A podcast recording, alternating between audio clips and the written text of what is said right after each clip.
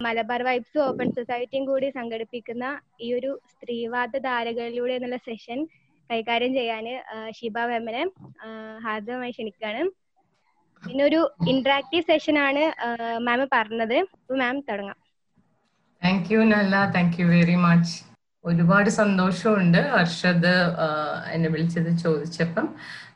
വാസ്തവത്തിൽ ഇപ്പം രണ്ടു മൂന്ന് മാസമായിട്ട് കുട്ടികളെ അതിന്റെ ഒരു വിമിഷ്ടത്തിൽ നിൽക്കുന്നു ഞാൻ. കാരണം ഓടി നടന്ന് പല കോളേജുകളിലും അവിടെ ഇവിടെ അപ്പം അതിനുള്ള ഒരു ഭയങ്കര ആശ്വാസമായി മാത്രമല്ല ആണെന്ന് അറിഞ്ഞപ്പോ എനിക്ക് ഭയങ്കര സന്തോഷമുണ്ട്.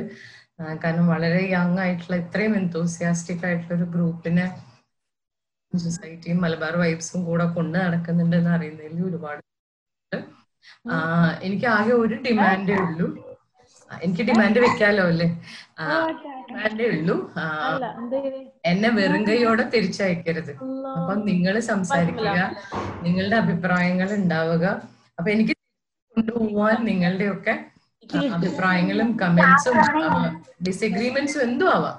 അത് തരണം എന്നുള്ള ഒരു ഡിമാൻഡ് മാത്രമാണ് പിന്നെ ഞാൻ ഇങ്ങനെ ക്ലാസ് എടുക്കാനൊന്നും വന്നതല്ല. മറിച്ച് അപ്പൊ സ്ത്രീവാദം ആയതുകൊണ്ട് തന്നെ അപ്പൊ നമുക്ക് തമ്മിൽ സംസാരിക്കുമ്പം നമ്മുടെയൊക്കെ ജീവിതത്തിനെ കുറിച്ചുള്ളതാണ് അല്ലെ അങ്ങ് എവിടെയോ കിടക്കുന്ന ഏതോ ഒരു സിദ്ധാന്തമൊന്നുമല്ല നമ്മളെയൊക്കെ ജീവിതത്തിനെ ബാധിക്കുന്ന കാര്യങ്ങളായതുകൊണ്ട് തന്നെ അപ്പൊ ഞാൻ എന്റെ ജീവിതത്തെ കുറിച്ചോ നിങ്ങൾ നിങ്ങളുടെ ജീവിതത്തെ കുറിച്ചോ പറയുന്ന തരത്തിൽ ആണ് ഇത് മുന്നോട്ട് പോകേണ്ടതെന്നുള്ളത്. ഒന്ന്. രണ്ടാമത്തെ കാര്യം എന്താണെന്ന് വെച്ചാൽ നമ്മൾ സിദ്ധാന്തങ്ങളാണ് നോക്കുന്നത് അല്ലെ സ്ത്രീവാദ സിദ്ധാന്തങ്ങളാണ്. ഈ സിദ്ധാന്തങ്ങൾ എവിടുന്നാണ് ഉണ്ടാവുന്നത്? സിദ്ധാന്തം വാസ്തവത്തിൽ ജീവിതത്തിൽ തന്നെയാണ് ഉണ്ടാവുന്നത്.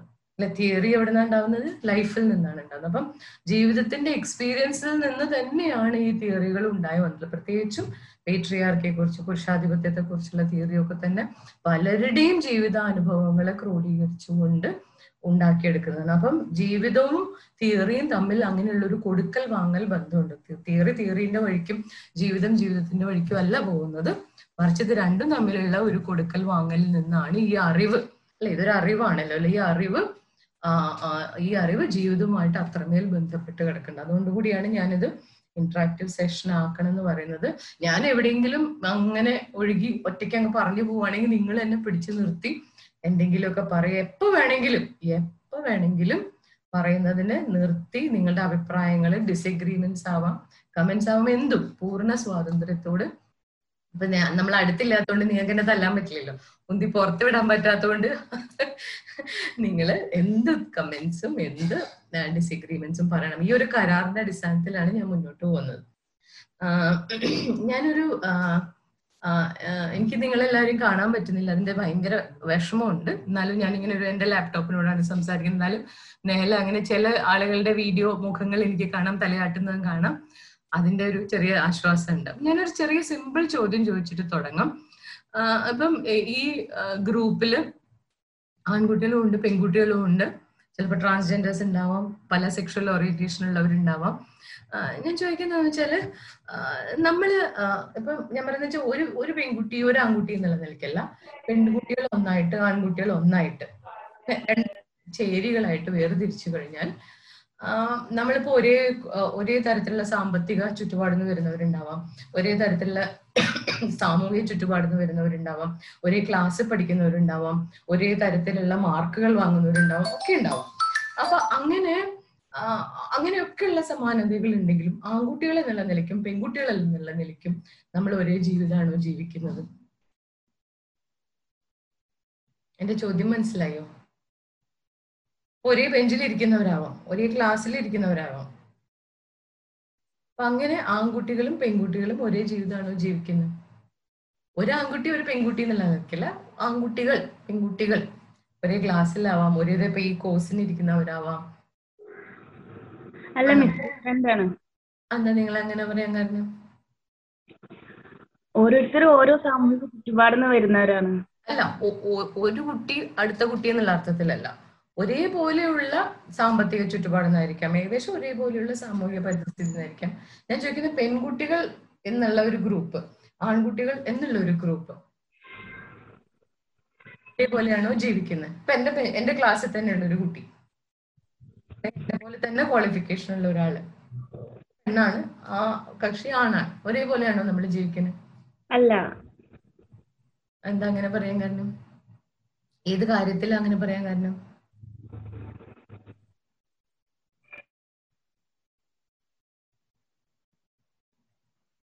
വേറെ ആരും ഒന്നും മിണ്ടാത്ത?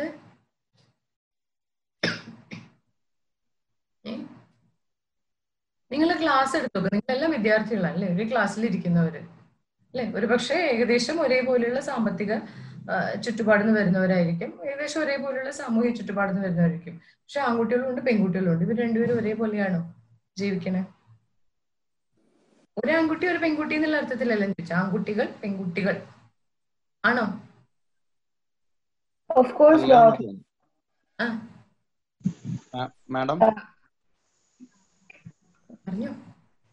അല്ല എന്നാണ് തോന്നുന്നത്. കാരണം ഓരോരുത്തർക്കും ലൈഫിന്റെ കൺസെപ്റ്റ് തന്നെ ഡിഫറെന്റ് ആയിരിക്കും.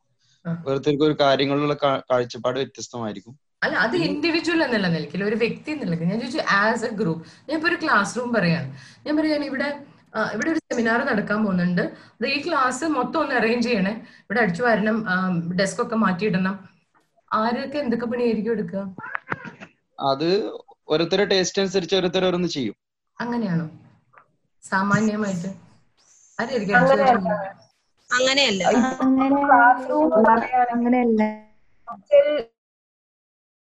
നോക്കിയാൽ മനസ്സിലാവും. ഗേൾസും ബോയ്സും തമ്മിലുള്ള ഡിഫറൻസ് ഇപ്പൊ ഹോസ്റ്റൽ ഡിഫറൻസ് എന്ന് പറയണത് ഞങ്ങളുടെ ഹോസ്റ്റലിൽ ഗേൾസിന് ഫൈവ് തേർട്ടി ആണ്. ഫൈവ് തേർട്ടിക്ക് അപ്പുറത്തേക്ക് പോയതിനോട് ഇവൻ അലൗഡ് കാര്യമല്ല കേറിയിട്ട്. പിന്നെ ചീത്ത പറഞ്ഞ് പുറത്താക്കലേ ഉള്ളൂ. പക്ഷെ ബോയ്സിന് get in any time.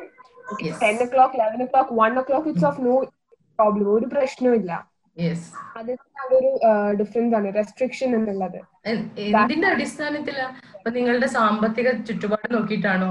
നിങ്ങളുടെ സാമൂഹ്യ ചുറ്റുപാട് നോക്കിയിട്ടാണോ? നിങ്ങൾ ഏത് പ്രദേശത്ത് നിന്ന് വരുന്നതാണെന്ന് നോക്കിയിട്ടാണോ? എന്തിന്റെ അടിസ്ഥാനത്തിൽ അങ്ങനെ വേറെ ടൈമിംഗ് വെച്ചിട്ടുള്ളത്?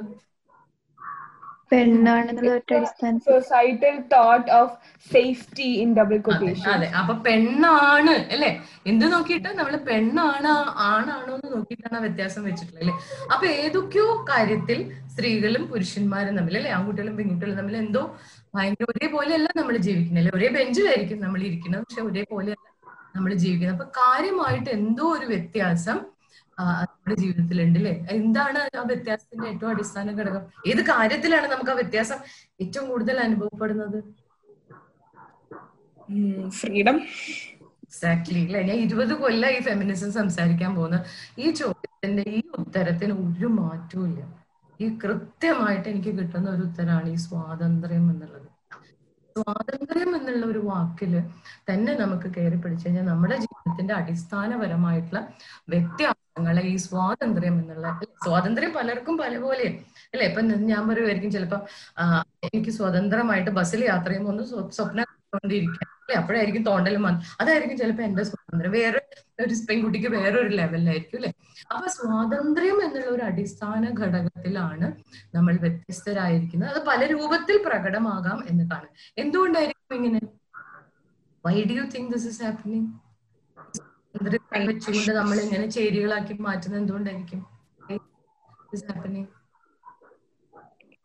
ജനിച്ചപ്പോ തൊട്ടുള്ള ഒരു കണ്ടീഷനിങ് ഉണ്ടല്ലോ. വിമൻ ഇങ്ങനെ വളരണം. Men should be like this അങ്ങനെ എവിടുന്നാ? ആരാ പറയുന്നത് എവിടെ? ജനറേഷൻസ് ആയിട്ട് കൈമാറി വന്നു വന്നത് അപ്പൊ ഇതിങ്ങനെ അന്തരീക്ഷത്തിലുണ്ട് അല്ലെ? ഇറ്റ് ഇസ് ദേർ അല്ലെ? It is there in the air ആരൊക്കെയാണ് അമ്മയായിരിക്കും പറയണം അച്ഛനായിരിക്കും ആരൊക്കെയോ? അല്ലെ ഇത് സമൂഹം എന്ന് നമ്മൾ പറയുന്ന ഈ സമൂഹത്തിൽ നിലനിൽക്കുന്ന എന്തൊക്കെയോ തരം ആശയങ്ങൾ അല്ലെ? ഈ ആശയങ്ങളാണ് നമ്മൾ സ- ആ ആരെങ്കിലും നീ പറഞ്ഞു? Sorry social fact exactly social facts ആയിട്ടുള്ള. അപ്പം ഇങ്ങനെ ഇങ്ങനെ കുറെ ആശയങ്ങൾ നമ്മളെ സമൂഹത്തിൽ നിലനിൽക്കുന്ന. ഈ ആശയങ്ങളെയാണ് നമ്മൾ സാധാരണ പേട്രിയാർക്കി എന്നോ പുരുഷാധിപത്യം എന്നോ ആണധികാരം എന്നൊക്കെ ഉള്ള പേരിൽ വിളിക്കുന്നത്. അപ്പൊ ഇങ്ങനെ പല രൂപത്തിൽ ഈ പേട്രിയാർക്കി പ്രകടമാവുന്നത് നമ്മൾ കാണുന്നുണ്ട് അല്ലെ? നമ്മൾ എവറി ഡേ ലൈഫിൽ തന്നെ നമ്മൾ ഈ പേട്രിയാർക്കി പ്രകടമാവുന്നത് കാണുന്നുണ്ട്.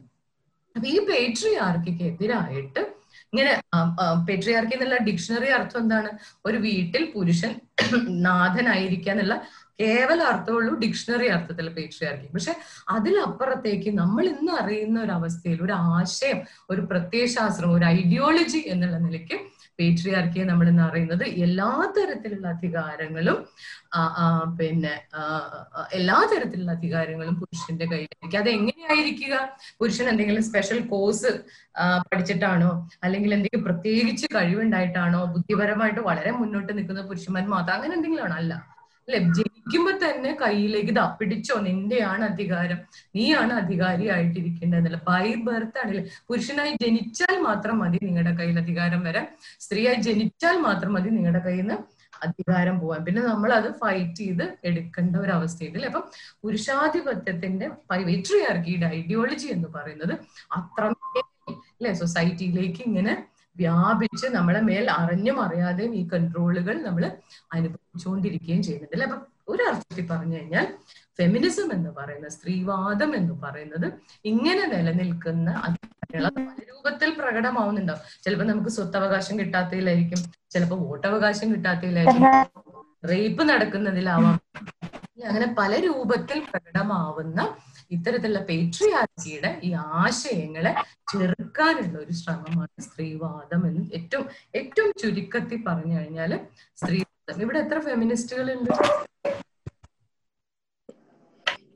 ഫെമിനിസ്റ്റുകളുടെ എണ്ണം എടുത്ത് കഴിഞ്ഞാൽ ഇവിടെ ആരെങ്കിലും ഫെമിനിസ്റ്റുകൾ ഉണ്ടോ. ഒരു ഒരു ദയനീയമായിട്ടുള്ള ഒരു ഉണ്ട് അല്ലേ ഞാൻ കേൾക്കണുള്ളൂ ഉണ്ട് ഉണ്ട്. അത് ഒരാൾ തന്നെയല്ലേ? ഉണ്ട് ഉണ്ട് എന്ന് പറഞ്ഞ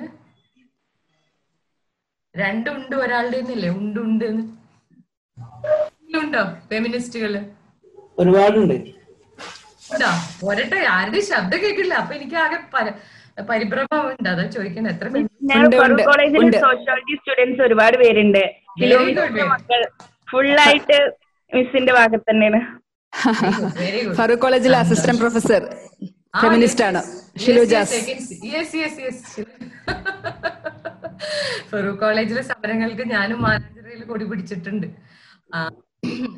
അപ്പം വളരെ സന്തോഷം. ഞാൻ പലപ്പോഴും ചില സ്ഥലത്ത് ചെല്ലുമ്പം പ്രത്യേകിച്ച് സ്റ്റുഡൻസിന്റെ അടുത്ത് സംസാരിക്കുമ്പം അവരിങ്ങനെ പതുങ്ങി പതുങ്ങിയാണ് ഫെമിനിസ്റ്റ് ആണോ എന്ന് ചോദിച്ചു കഴിഞ്ഞാൽ എന്നുള്ള ഒരു ഒരു പേടിയുണ്ട് അല്ലെ there is some problem with label നമുക്ക് ഫെമിനിസ്റ്റ് എന്ന് വിളി വിളിക്കാൻ ഒരു പ്രയാസമുള്ള പലർ സ്വയം ഫെമിനിസ്റ്റ് ആണെന്ന് ക്ലെയിം ചെയ്യാറില്ല ആരൊക്കെയാണ് അനിത നായരൊക്കെ. ഞാൻ അങ്ങനെയൊക്കെ എഴുതും. പക്ഷെ ഞാൻ ഫെമിനിസ്റ്റ് അല്ല. എന്നൊക്കെ പറയും. പക്ഷെ ഞാൻ ഫെമിനിസ്റ്റ് അല്ല. ഫെമിനിസ്റ്റ് തന്നെ വിളിക്കണ്ട അതിൽ കുറഞ്ഞത് എന്തുമാവാം എന്നുള്ള മട്ടിലുള്ള ചില പ്രഖ്യാപനങ്ങൾ കാണാം. അപ്പൊ എന്തോ ഒരു ഈ ലേബിളിന് തന്നെ എന്തോ ഒരു പ്രശ്നമുണ്ട്. അത് അത് അത് ആ പേരിൽ അറിയപ്പെടുന്നത് അല്ലെ? ഇപ്പൊ അത് ഫെമിനിച്ചി ഒക്കെ ആയി അല്ലെ? ബാഡ് വേർഡായി പേരിൽ അറിയപ്പെടാൻ ഇത്തിരി ഒരു പ്രയാസമുണ്ട് അല്ലെ? ഈ മലയാള സിനിമയിലെ ഫെമിനിസ്റ്റുകൾ എങ്ങനെയാണ്? ഇങ്ങനെ ഫെമിനിസ്റ്റുകളെ ചിത്രീകരിക്കുന്നത് നമ്മൾ മലയാള സിനിമയിൽ?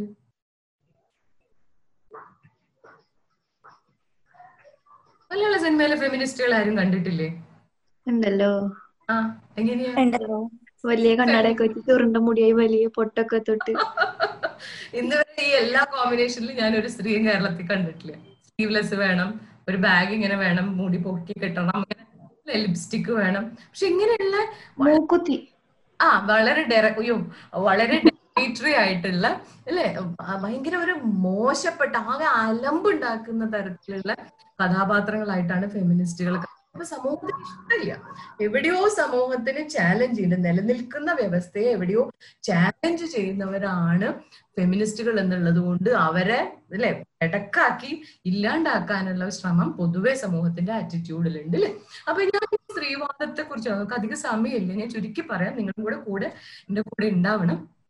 സ്ത്രീവാദത്തെ കുറിച്ച് പറയുന്നതിന് മുമ്പ് നമ്മൾ തിയറി സിദ്ധാന്തം ഒക്കെ ഉണ്ടാവുന്നതിന് മുമ്പേ തന്നെ നമ്മൾ മനസ്സിലാക്കേണ്ട ഒരു കാര്യം എന്താ വെച്ചാൽ ഏറ്റവും പറഞ്ഞു നിലനിൽക്കുന്ന പുരുഷാധികാര വ്യവസ്ഥയെ എതിർക്കാനുള്ള ചെറുക്കാനുള്ള ഒരു ശ്രമമാണ് സ്ത്രീവാദം. അപ്പൊ അത് തിയറി വായിക്കുന്നതിന് മുമ്പ് തന്നെ നമുക്ക് തന്നെ നമ്മുടെയൊക്കെ കുടുംബത്തിലോ മുമ്പത്തെ തലമുറയിലോ ആരെങ്കിലും ഒക്കെ ഉണ്ടാവും സ്ത്രീകൾ എന്നെ കൊണ്ട് പറ്റൂല. എന്ത് സ്ത്രീകളെ നമുക്ക് തന്നെ നമ്മുടെ ചുറ്റുവട്ടത്തും തെരഞ്ഞ് ഇനി എന്നെ കൊണ്ട് പറ്റില്ല. ഞാൻ ഇനി ഇത് ചെയ്യുന്നില്ല.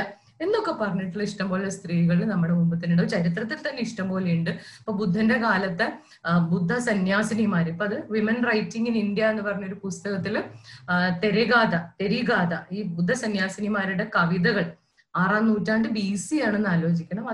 അതിഗംഭീരമായിട്ടുള്ള നാല് വരി അഞ്ചു വരി കവിതകളെ കൊണ്ട് വ്യവസ്ഥയോടെ അവർ ഏറ്റുമുട്ടുന്നതിന്. അപ്പൊ അന്ന് മുതൽ ഈ ഫെമിനിസ്റ്റിന്റെ ഫെമിനിസത്തിന്റെ സിദ്ധാന്തങ്ങൾ വായിക്കുകയോ പറയുകയോ പ്രചരിപ്പിക്കുകയോ ഒക്കെ ചെയ്യുന്നതിന് മുമ്പ് തന്നെ സ്വന്തം ജീവിതത്തിൽ നോ പറഞ്ഞിട്ടില്ല. എന്നെ കൊണ്ട് പറ്റില്ല.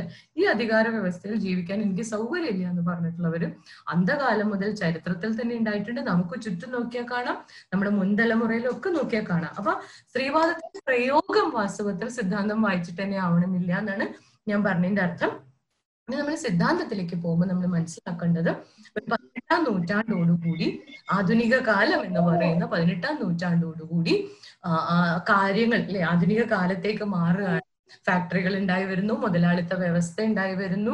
അതോടൊപ്പം തന്നെ വളരെ ശക്തമായി ഉണ്ടായിട്ടുള്ള ഒരു വിഭജനം സമൂഹത്തിൽ ഉണ്ടായിട്ടുള്ള ഒരു വിഭജനം എന്ന് പറയുന്നത് അകം ലോകം പുറം ലോകം എന്ന് പറഞ്ഞ ഒരു വിഭജനം ഉണ്ടാവുന്നുണ്ട്. അകം ലോകം എന്ന് പറഞ്ഞാൽ വീട്.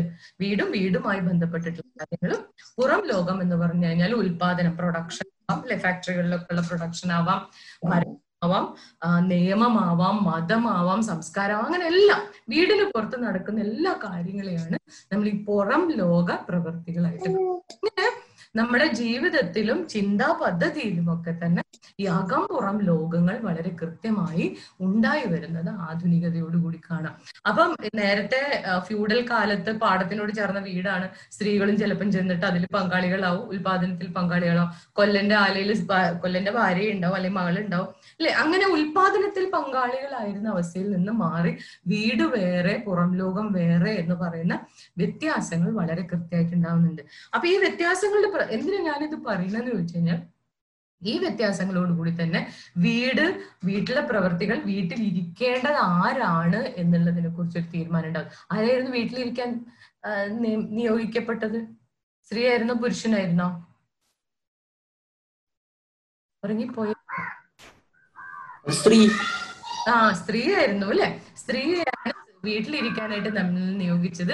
അപ്പൊ ഇതിന്റെ ഒരു തമാശ എന്താന്ന് വെച്ച് കഴിഞ്ഞാൽ ഈ കാലത്ത് തന്നെയാണ് നമ്മളൊക്കെ പഠിക്കുന്ന sociology politics history economics physics chemistry ഇങ്ങനെയുള്ള നമ്മൾ ഇന്ന് അറിയുന്ന ഡിസിപ്ലിൻസ് അല്ലെ? സബ്ജക്ട്സ് ഓഫ് സ്റ്റഡി എന്ന് പറയുന്ന ഡിസിപ്ലിനുകളും ഈ കാലത്ത് തന്നെ ഉണ്ടായി വരുന്നത്. അപ്പൊ ഈ ഡിസിപ്ലിനുകളിലൂടെയും ഈ കാര്യങ്ങൾ ഉറപ്പിക്കുന്നുണ്ട്. ഒരു ഉദാഹരണം പറഞ്ഞു കഴിഞ്ഞാൽ സോഷ്യോളജി പറയുന്നത് സ്ത്രീകൾക്കാണ് ഏറ്റവും ക്ഷമ എന്നാണ്. ക്ഷമയും ക്ഷമാശീലവും സ്ത്രീകൾക്കാണ്. അതുകൊണ്ട് കുട്ടികളെ നോക്കാൻ ഏറ്റവും പറ്റിയത് അല്ലെ? സോഷ്യോളജി അത്രയും പറയുന്നില്ല. പക്ഷെ ക്ഷമയുള്ള ഒരു സ്ത്രീകളാന്ന് പറയുമ്പോൾ ഓട്ടോമാറ്റിക്കലി അങ്ങനെ കുട്ടികളെ നോക്കാൻ പറ്റിയത് സ്ത്രീകളാണെന്ന് പറയുന്നുണ്ട്. അപ്പൊ ആ മാത്രമല്ല ഈ അകം പുറം ലോകമായി തിരിയുമ്പം അകം ലോകത്ത് ഇരിക്കാൻ പ്രേരിപ്പിക്കപ്പെടുന്ന സ്ത്രീ പ്രസവിക്കുന്നത്? കുട്ടികളെ വളർത്തുന്നത്. അപ്പൊ വീട്ടിലിരിക്കണം പ്രസവിക്കണമെങ്കിൽ. അങ്ങനെയാണെങ്കിൽ ആ ചൂലെടുത്ത് അടിച്ചും മാറിക്കൂടെ അല്ലെങ്കിൽ ആ വെച്ചൂടെ എന്നുള്ള മട്ടിൽ ഏറ്റവും കൃത്യമായി നമ്മൾ ആധുനിക മുതലാളിത്തത്തിൽ ഡിവിഷൻ ഓഫ് ലേബർ എന്ന് പറയും. ഇന്ന പണി ചെയ്യുക മറ്റേ ആൾ മറ്റേ പണി ചെയ്യുക എന്നുള്ള മട്ടിൽ you find sexual division of labour also happening അപ്പൊ അകം ലോകത്തിൽ ഇരിക്കാൻ പ്രേരിപ്പിക്കപ്പെടുന്ന സ്ത്രീ പണികളെല്ലാം ചെയ്യേണ്ടവളാണ് എന്ന് ക്രമമായിട്ട് പതുക്കെ പതുക്കെ സ്ഥാപിച്ചെടുക്കുന്നത് കാണാം. പുറം ലോകത്ത് പോകുന്ന ആൾ പ്രൊഡക്ഷൻ ഉൽപാദനത്തിൽ പങ്കാളിയാവുന്നു ഭരണത്തിൽ പങ്കാളിയാവുന്നു അവരാ സംസ്കാരം ഉണ്ടാക്കുന്നത് ആരാണിത്? പുരുഷനാണ് അല്ലെ? അപ്പൊ ഇങ്ങനെ ചില ദ്വന്ദ്വങ്ങൾ ഉണ്ടായി വരുന്നുണ്ട്. രണ്ട് വഴി പിരിയുന്നത് കാണാം. അകം പുറം സ്ത്രീ പുരുഷൻ. ഇതോടൊപ്പം തന്നെ ഒരുപാട് ദ്വന്ദ്വങ്ങൾ വേറെ ഉണ്ട്. വൈകാരികത യുക്തി. ആർക്കാണ് വൈകാരികത നമ്മൾ പതിച്ചു കൊടുത്തേക്കുന്നത്? ആർക്കാണ് യുക്തി നമ്മൾ പതിച്ചു കൊടുത്തേക്കുന്നത്? വൈകാരികത നമ്മൾ ആർക്കാ പതിച്ചു കൊടുത്തേക്കണേ? സ്ത്രീക്കാണോ പുരുഷനാണോ? പിന്നെ ഉറങ്ങിപ്പോയോ? അവിടെ എന്തെന്നൊന്നും മിണ്ടാത്ത ആർക്കാണ് വൈകാരം ആരാണ് കരയേണ്ട ആൾ? സ്ത്രീ. അല്ലേ? അതിൽ എനിക്ക് തോന്നുന്നു ഉമ്മർ മാത്രമാണ് ഞാനൊരു വികാര ജീവിയാണെന്ന് പറഞ്ഞിട്ടുള്ള പുരുഷൻ അല്ലെ? ബാക്കി സ്ത്രീകളാണ് വാസ്തവത്തിൽ കരയേണ്ടവളും വികാരം പ്രകടിപ്പിക്കേണ്ടവളും അല്ലെ? അപ്പൊ അപ്പൊ അതുപോലെ ഇനിയും ദ്വന്ദ്ങ്ങളുണ്ട് വൈകാരികത ഒരു ഭാഗത്ത് വൈകാരികത ഒരു ഭാഗത്ത് യുക്തി അല്ലെ? വൈകാരികതയും യുക്തിയും നമ്മളിങ്ങനെ പതിച്ചു കൊടുത്തിട്ടുണ്ട്. ഇങ്ങനെ കുറെ ദ്വന്ദ്ങ്ങൾ വേറെ ഗുഡ് ബാഡ് ബ്ലാക്ക് വൈറ്റ് ഇങ്ങനെ കുറെ പ്രകൃതി സംസ്കാരം. അല്ലെ? സ്ത്രീ അമ്മയാണ് പ്രകൃതിയാണ് എന്നൊക്കെ പറയുന്നു. സംസ്കാരം ഉണ്ടാക്കേണ്ടത് പുരുഷനാണെന്ന്. അപ്പൊ ഇങ്ങനെ ധാരാളം ബൈനറീസ് ആധുനികതയോടുകൂടി ഉണ്ടാകുന്നുണ്ട് ഞാൻ ഈ ബൈനറിയെ കുറിച്ചും ആധുനികതയെ കുറിച്ചും പറയാൻ കാരണം എന്താന്ന് വെച്ച് കഴിഞ്ഞാൽ ആധുനികത വളരെ കൃത്യമായിട്ട് ഈ അകത്തൊതുങ്ങ സ്ത്രീ കുടുംബിനി എന്നുള്ളത്.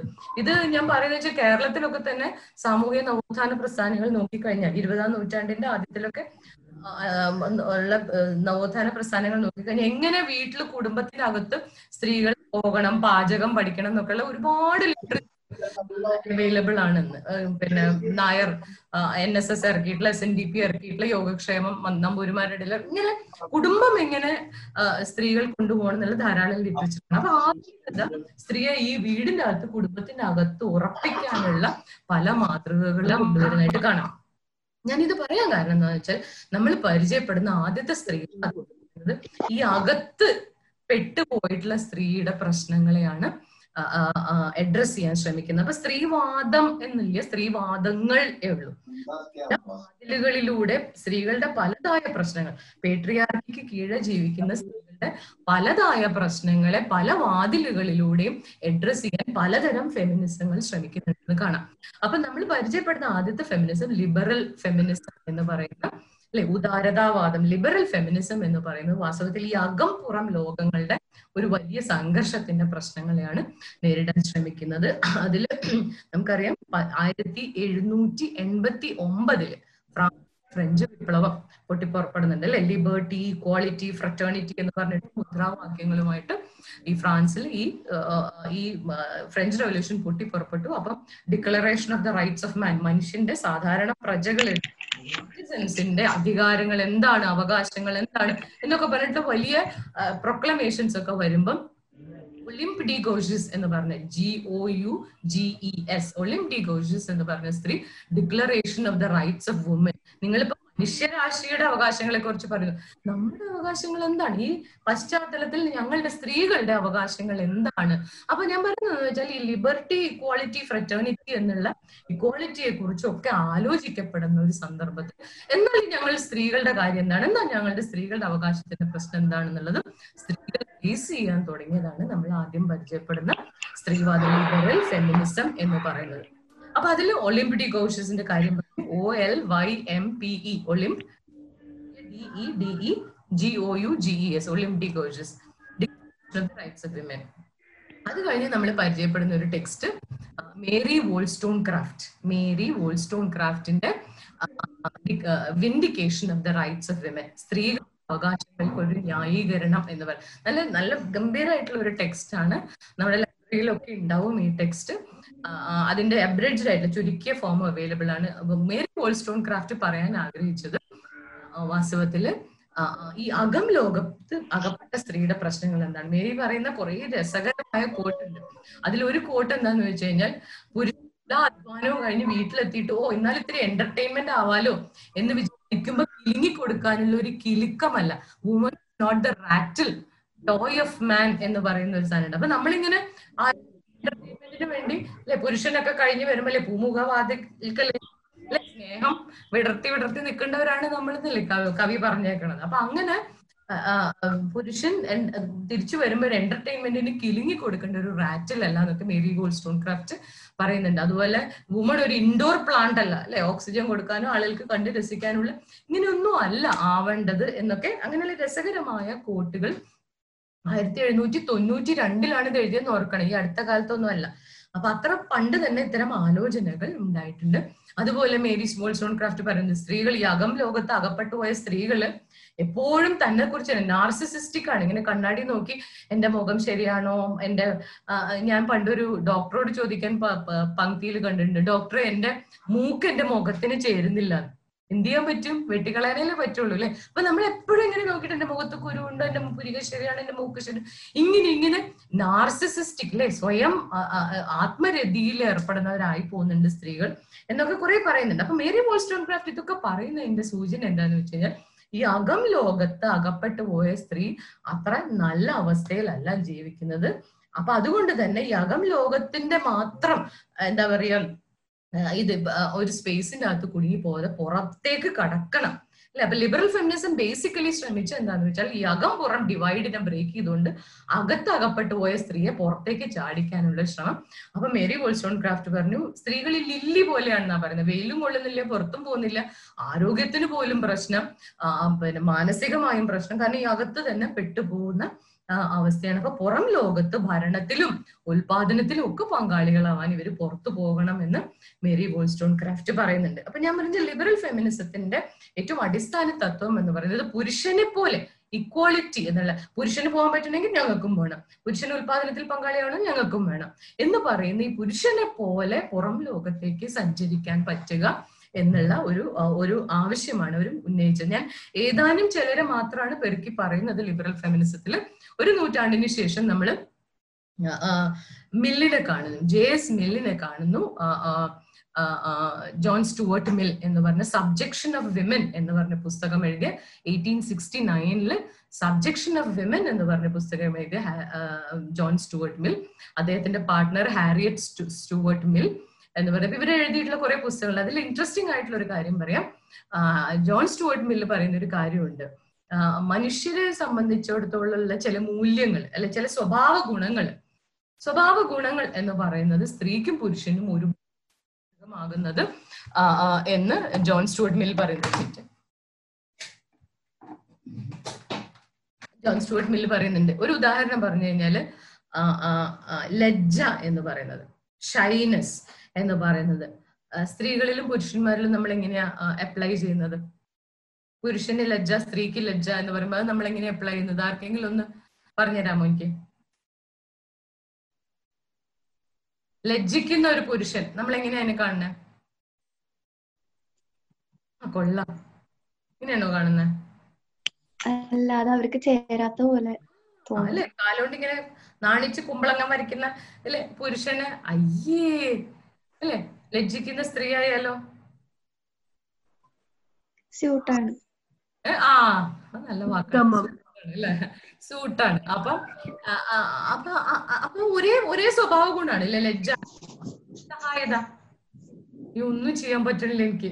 ഒരു സ്ത്രീക്കും പുരുഷനും നമ്മൾ എങ്ങനെയാണ് അപ്ലൈ ചെയ്തിട്ടുള്ളത് വിമൻ ആർ ഓൾവേസ് ഡിപെൻഡന്റ് ആ, ഇല്ലേ? അത് ഓക്കെയാണ് അത് ഓക്കെയാണ് നേരെ മറിച്ച് അവൾ ഒറ്റയ്ക്ക് ചെയ്യാൻ ശ്രമിച്ചാലോ? ഓ നോട്ട് ഓക്കെ നമുക്ക് ഇഷ്ടല്ലേ അല്ലെ? തണ്ടിയടി അപ്പൊ ഒരേ സ്വഭാവ ഗുണമാണ്. അല്ലെ? ധൈര്യവും ധൈര്യം സ്ത്രീക്കും പുരുഷനും നമ്മൾ എങ്ങനെ അപ്ലൈ ചെയ്യുന്നത്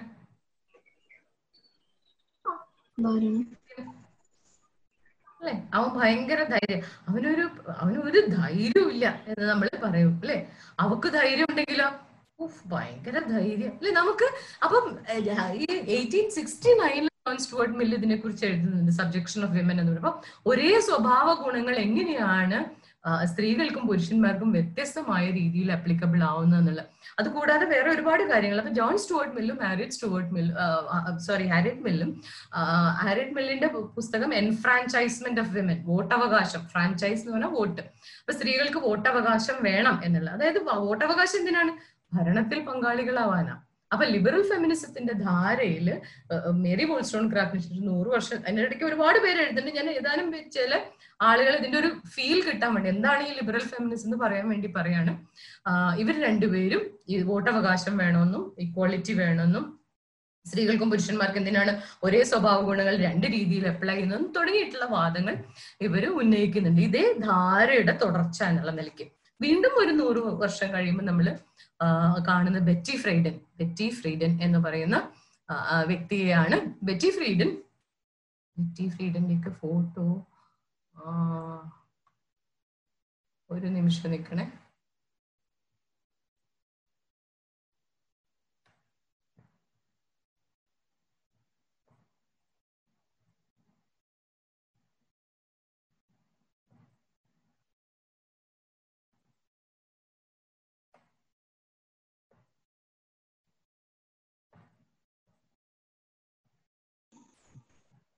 ഇത് മേരി വോൾസ്റ്റോൺ ക്രാഫ്റ്റ് എന്ന് പറയുന്ന വ്യക്തി വിൻഡിക്കേഷൻ ഓഫ് ദാണ് ആ പുസ്തകം. Vindication of the rights of women എന്ന് പറയുന്ന ആ ആ പുസ്തകം. അതുപോലെ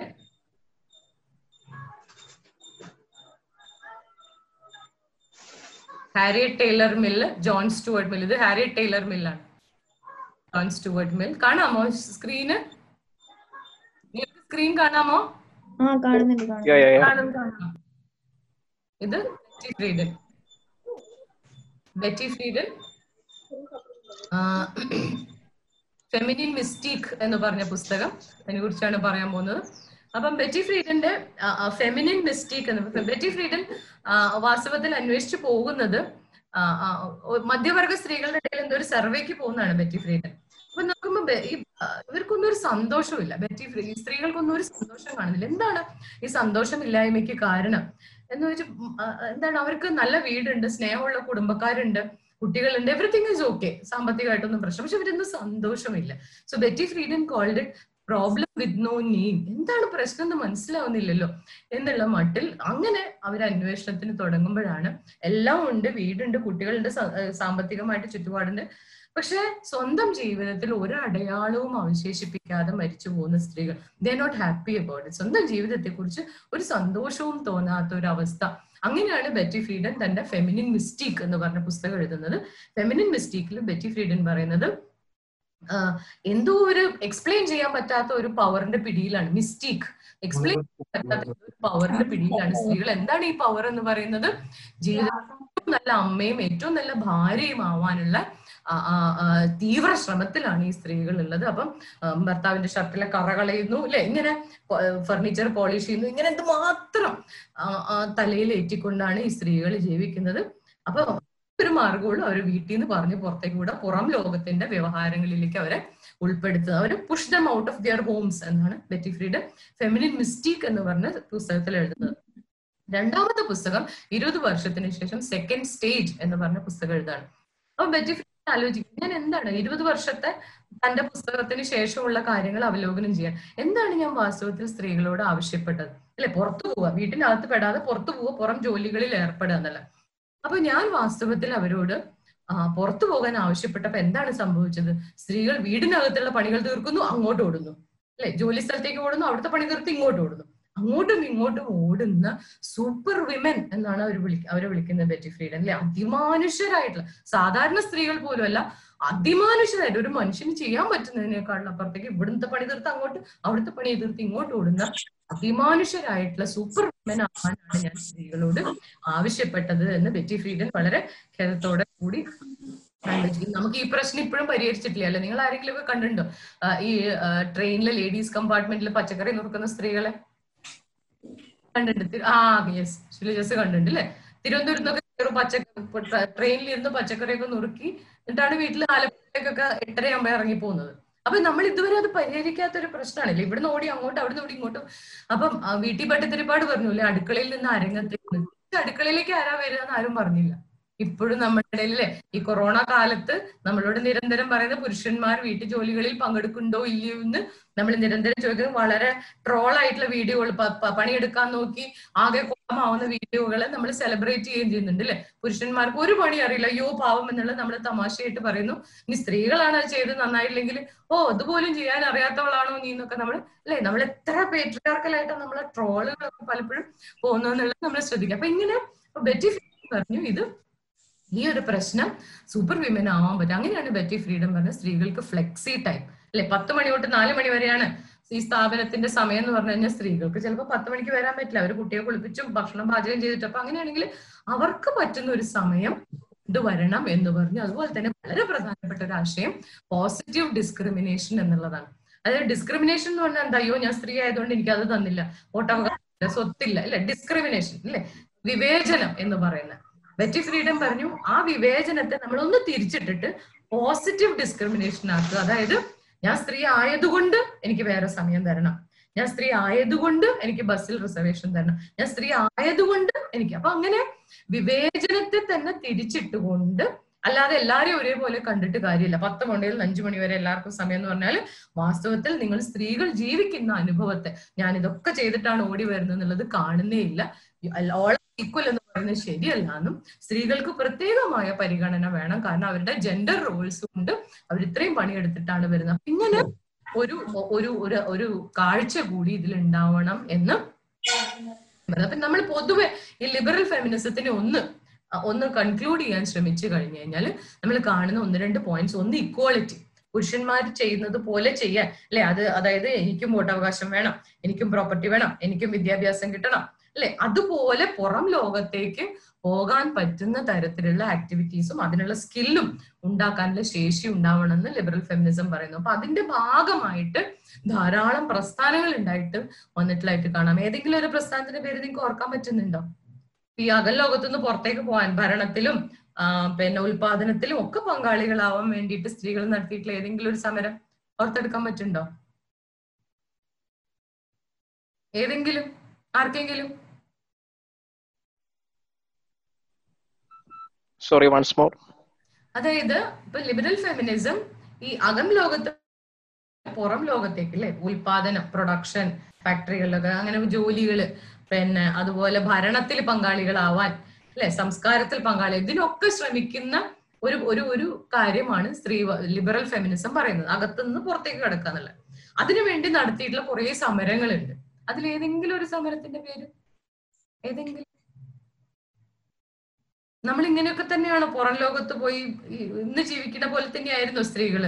പുറം വീടിന്റെ പുറത്തുള്ള പല പല ഇപ്പൊ ജോലിക്ക് പോകാൻ പറ്റുന്നുണ്ട് അല്ലെ? പല പല കാര്യങ്ങളും ചെയ്യുന്നുണ്ട്. അതുപോലെ തന്നെയായിരുന്നു പണ്ടും. അല്ലല്ലോ അല്ലെ? അതിനുവേണ്ടി എന്തൊക്കെയോ സമരങ്ങൾ നടത്തിയിട്ട് ഏതെങ്കിലും ഒരു സമരത്തിന്റെ പേര്? ഓർക്കാൻ പറ്റുന്നുണ്ടോ? സാരില്ല ഓർക്കാൻ പറ്റിയില്ലെങ്കിൽ സാരില്ല. വോട്ട് നേടാനുള്ള ശ്രമം. അല്ലെ ഇരുപതുകളിലൊക്കെ ബ്രിട്ടീഷ് സ്ത്രീകളും ഇന്ത്യൻ സ്ത്രീകളും സ്ത്രീകൾക്കും വേണം വോട്ടവകാശം അല്ലെ? ഭരണത്തിൽ പങ്കാളികളാവണം എന്ന് പറഞ്ഞു നടത്തിയിട്ടുള്ള സമരം നമുക്ക് കാണാം. സാമൂഹ്യ നവോത്ഥാന പ്രസ്ഥാനത്തിന്റെ അകത്ത് മുഴുവൻ സ്ത്രീകൾക്ക് വിദ്യാഭ്യാസം സ്ത്രീകൾക്ക് വിദ്യാഭ്യാസം അല്ലെ? ഏത് ജാതി നോക്കി കഴിഞ്ഞു കഴിഞ്ഞാലും അല്ലെ? ക്രിസ്ത്യാനി ആയാലും മുസ്ലിം ആയാലും നായരായാലും ഇഴവയായാലും പുലയായാലും സ്ത്രീകൾക്ക് വിദ്യാഭ്യാസം എന്ന് പറഞ്ഞുകൊണ്ടുന്ന സമരം വാസ്തവത്തിൽ ഈ ലിബറൽ അജണ്ടയ്ക്കകത്ത് തന്നെയാണ് ഉണ്ടായിട്ടുള്ളത് കാണാം. അകത്തു നിന്ന് പുറത്തേക്ക് കടക്കാനുള്ള ധാരാളം. നമ്മുടെ മുപ്പത്തിമൂന്ന് ശതമാനം റിസർവേഷൻ പഞ്ചായത്തിലെ റിസർവേഷൻ സ്ത്രീകൾക്ക് ഇതെല്ലാം വന്നത് വാസ്തവത്തിൽ ലിബറൽ ഫെമിനിസത്തിൽ നിന്ന് ഊറ്റം കൊണ്ടിട്ടാണ്. ആ ആരും എഴുതിയിട്ടുണ്ടല്ലോ? അല്ലെ? അമ്ന എഴുതിയിട്ടുണ്ട് ഡൽ ഫ്രാഞ്ചൈസ് താങ്ക് യു അമ്ന. അപ്പൊ അങ്ങനെ സമരത്തിന്റെ ഉള്ള അങ്ങനെയുള്ള ഒരു പശ്ചാത്തലം നമുക്ക് കാണാം.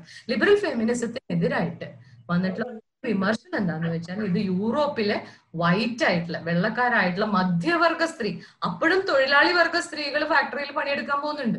അവരെ അല്ല കണ്ടത് പക്ഷെ ഈ വീടിനകത്ത് അല്ലെ നമ്മൾ ഇന്ന് കൊലസ്ത്രീ എന്നൊക്കെ പറയുന്ന മാതിരി വീടിനകത്ത് പെട്ടുപോയിട്ടുള്ള മധ്യവർഗ അല്ല അതിന്റെ മേലെയുള്ള വർഗത്തിലെ സ്ത്രീകളെയാണ് ലിബറൽ ഫെമിനിസം കണ്ടെന്നുള്ള വിമർശനമാണ് വാസ്തവത്തിൽ ലിബറൽ ഫെമിനിസത്തിനെതിരായിട്ട് ഉന്നയിക്കപ്പെട്ടിട്ടുള്ളത്. ലിബറൽ ഫെമിനിസം അന്നു മുതൽ ഇന്നും ഒരു കാലം കഴിഞ്ഞ് അവസാനിച്ചു പോയിട്ടൊന്നുമില്ല. പലരും ലിബറൽ ഫെമിനിസത്തിന്റെ ആശയങ്ങളെ ഉൾക്കൊണ്ടുകൊണ്ട് പല സമരങ്ങളും ഇപ്പോഴും നടത്തുന്നതായിട്ട് നമുക്ക് കാണാൻ പറ്റുന്നുണ്ട്. എന്തെങ്കിലും ചോദിക്കാനുണ്ടോ ഇതിൽ?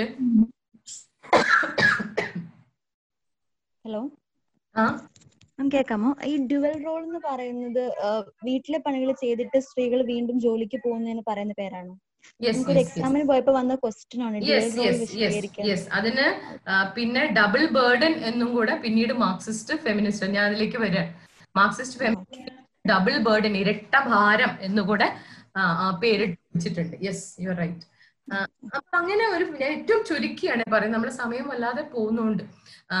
രണ്ടാമത്തെ ഒരു ഫെമിനിസം എന്ന് പറയുന്നത് മാർക്സിസ്റ്റ് ഫെമിനിസമാണ് മാർക്സിസ്റ്റ് സ്ത്രീവാദം എന്ന് പറയുന്നത്. മാർക്സിനെ എല്ലാവരും കേട്ടിട്ടുണ്ടാവും. മാർക്സ് ഏറ്റവും കൂടുതൽ നടത്തിയിട്ടുള്ള ഇടപെടൽ എന്ന് പറയുന്നത് മുതലാളിത്തത്തിന്റെ മേഖലയിൽ എങ്ങനെയാണ് തൊഴിലാളിയുടെ തൊഴിൽ അധ്വാനം ചൂഷണം ചെയ്യപ്പെടുന്നത് എന്നുള്ളതാണ്. ദാസ് ക്യാപിറ്റലിൽ മുതലാളിത്തത്തിന്റെ പ്രവർത്തനത്തെയാണ് ഏറ്റവും സൂക്ഷ്മമായിട്ട് മാർക്സ് അവലോകനം ചെയ്യുന്നു. പക്ഷെ മാർക്സ് സ്ത്രീകളുടെ അധ്വാനത്തെ കുറിച്ചൊന്നും പറഞ്ഞിട്ടില്ല. അപ്പൊ ഞാൻ ഒരു ചോദ്യം ചോദിക്കാം. ഇവിടെ ഇരിക്കുന്നവരിൽ എത്ര പേരുടെ അമ്മമാര് അമ്മമാർക്ക് ജോലിയുണ്ട്? അമ്മയ്ക്ക് ജോലി ഉണ്ടോ എന്ന് ചോദിച്ചു കഴിഞ്ഞാൽ ഇല്ല മാം ഇല്ല. ഈ ഇല്ല എന്ന് പറഞ്ഞത് ആളുടെ അമ്മ വെറുതെ ഇരിക്കുകയാണോ?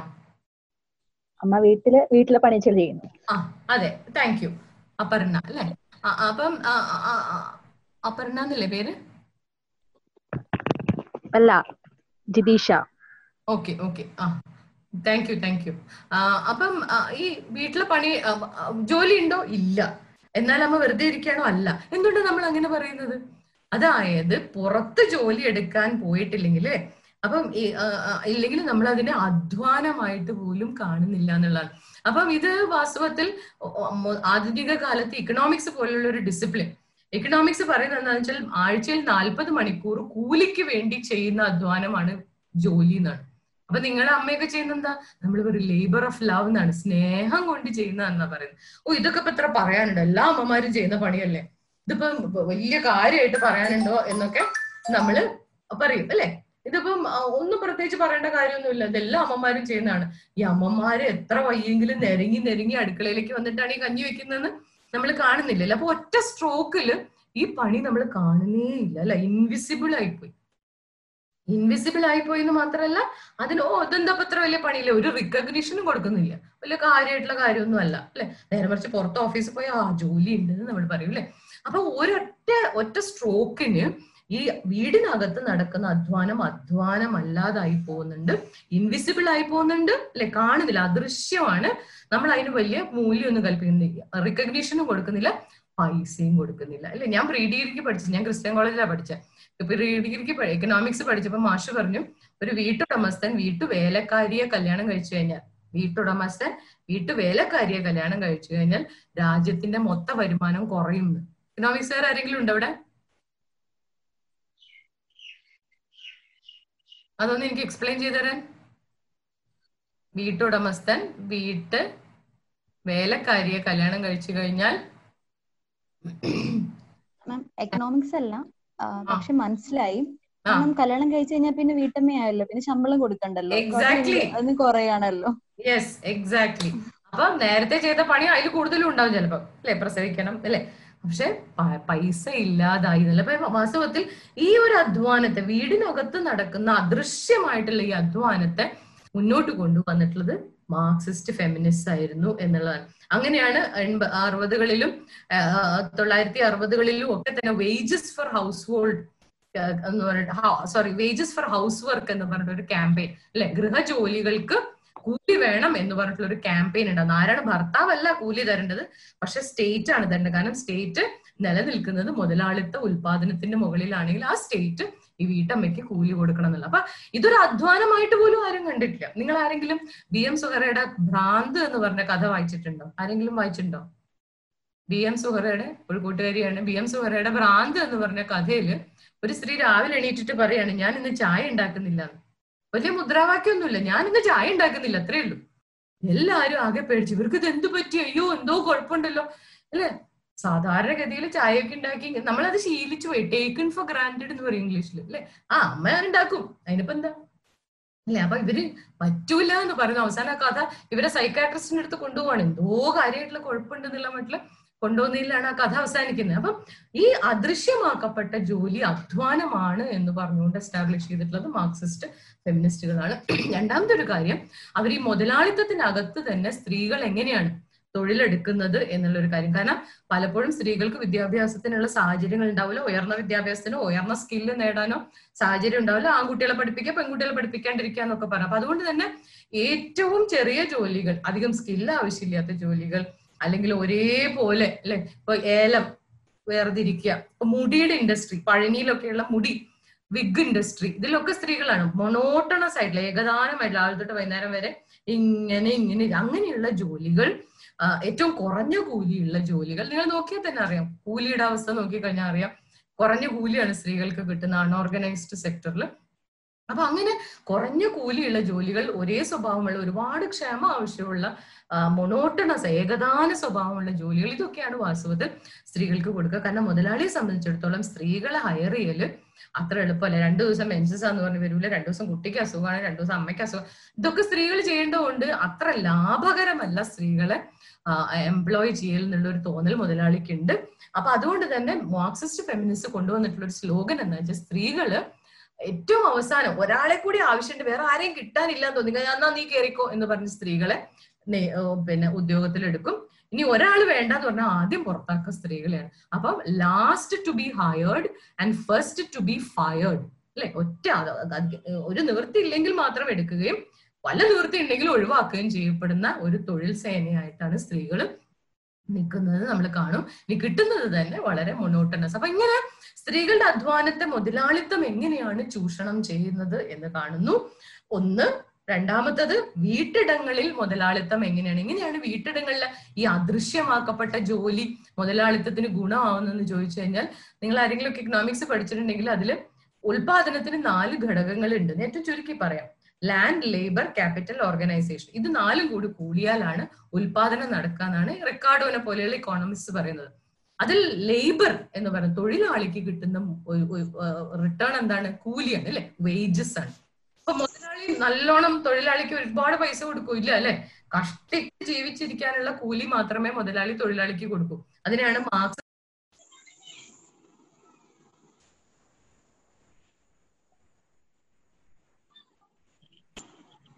മാം മാമിന്റെ മൈക്ക് ആണ്. അതൊന്ന് അൺമ്യൂട്ട് ചെയ്താൽ.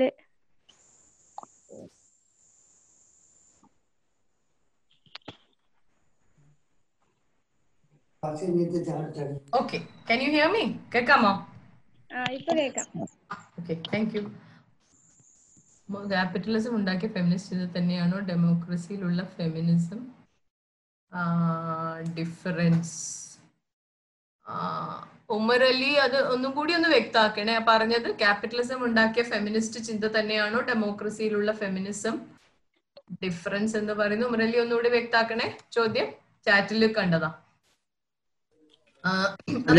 മാഡം അതായത് ആ ചോദ്യം മാഡം കുറച്ച് വിശദീകരിച്ചിരുന്നു? നിങ്ങൾക്ക് മനസ്സിലായില്ല എന്നല്ല ഡെമോക്രസിയും ക്യാപിറ്റലിസവും ഫെമിനിസം അവരെ അവരെ എന്താ പറയാ അർത്ഥങ്ങളെ കുറിച്ചൊന്ന് വിശ- വിശദീകരിക്കാൻ വേണ്ടി യെസ് യെസ് യെസ് അത് ഡെമോക്രസിയെ കുറിച്ച് ഞാൻ ഇപ്പൊ പറഞ്ഞില്ല. ഞാൻ ഇപ്പൊ ക്യാപിറ്റലിസത്തെ കുറിച്ചാണ് പറഞ്ഞത്. കാരണം മാർക്സിസ്റ്റ് ഫെമിനിസത്തിന്റെ ഫോക്കസ് തന്നെ മുതലാളിത്തം എങ്ങനെയാണ് സ്ത്രീകളെ ചൂഷണം ചെയ്യുന്നതെന്നാണ്. അപ്പൊ ഒന്ന് ഞാൻ പറഞ്ഞു പ്രൊഡക്ഷന്റെ ഇൻഡസ്ട്രി ഫാക്ടറികളിലൊക്കെ മുതലാളിക്ക് സ്ത്രീകളെ എംപ്ലോയ് ചെയ്യാൻ താല്പര്യമില്ല. ഏറ്റവും ആണെങ്കിൽ തന്നെ ഏറ്റവും കുറഞ്ഞ കൂലിയിലും ആർക്കും വേണ്ടാത്ത പണിയെടുക്കാനും അല്ലെങ്കിൽ തരം കിട്ടിയ ആദ്യം തന്നെ ഒഴിവാക്കാനും. കാരണം ലാഭകരമല്ല. അല്ലെ പത്ത് ചാക്ക് സ്ത്രീകൾ ചുമന്നു കഴിഞ്ഞാൽ ഇരുപത് ചാക്ക് പുരുഷന്മാർ ചുമക്കും. പിന്നെ ഞാൻ എന്തിനാ സ്ത്രീകൾ എംപ്ലോയ് ചെയ്യുന്ന തരത്തിലുള്ള ഒരു ലാഭ യുക്തിയിലായതുകൊണ്ട് എംപ്ലോയ് ഇല്ല. അപ്പൊ പൊതു ഇടങ്ങളിലുള്ള ഉൽപാദനത്തിൽ സ്ത്രീകളെ മുതലാളിത്തം നന്നായി ചൂഷണം ചെയ്യുന്നുണ്ടെന്ന് കാണുന്നുണ്ട്. രണ്ടാമത്തത് വീടിനകത്തുള്ള അതാണ് പറഞ്ഞുകൊണ്ട് വന്നത് ഉൽപാദനം എന്ന് പറയുന്നത് മുതലാളിത്ത ഉൽപാദനം എന്ന് പറയുന്നതിൽ നാല് ഘടകങ്ങളിൽ ലാൻഡ് ലേബർ ക്യാപിറ്റൽ ഓർഗനൈസേഷൻ കൂടുതലൊന്നും നിങ്ങൾ ആലോചിക്കേണ്ട. ഇത് മാത്രം ആലോചിച്ചാൽ മതി. അതിൽ ലേബർ എന്ന് പറയുന്നത്.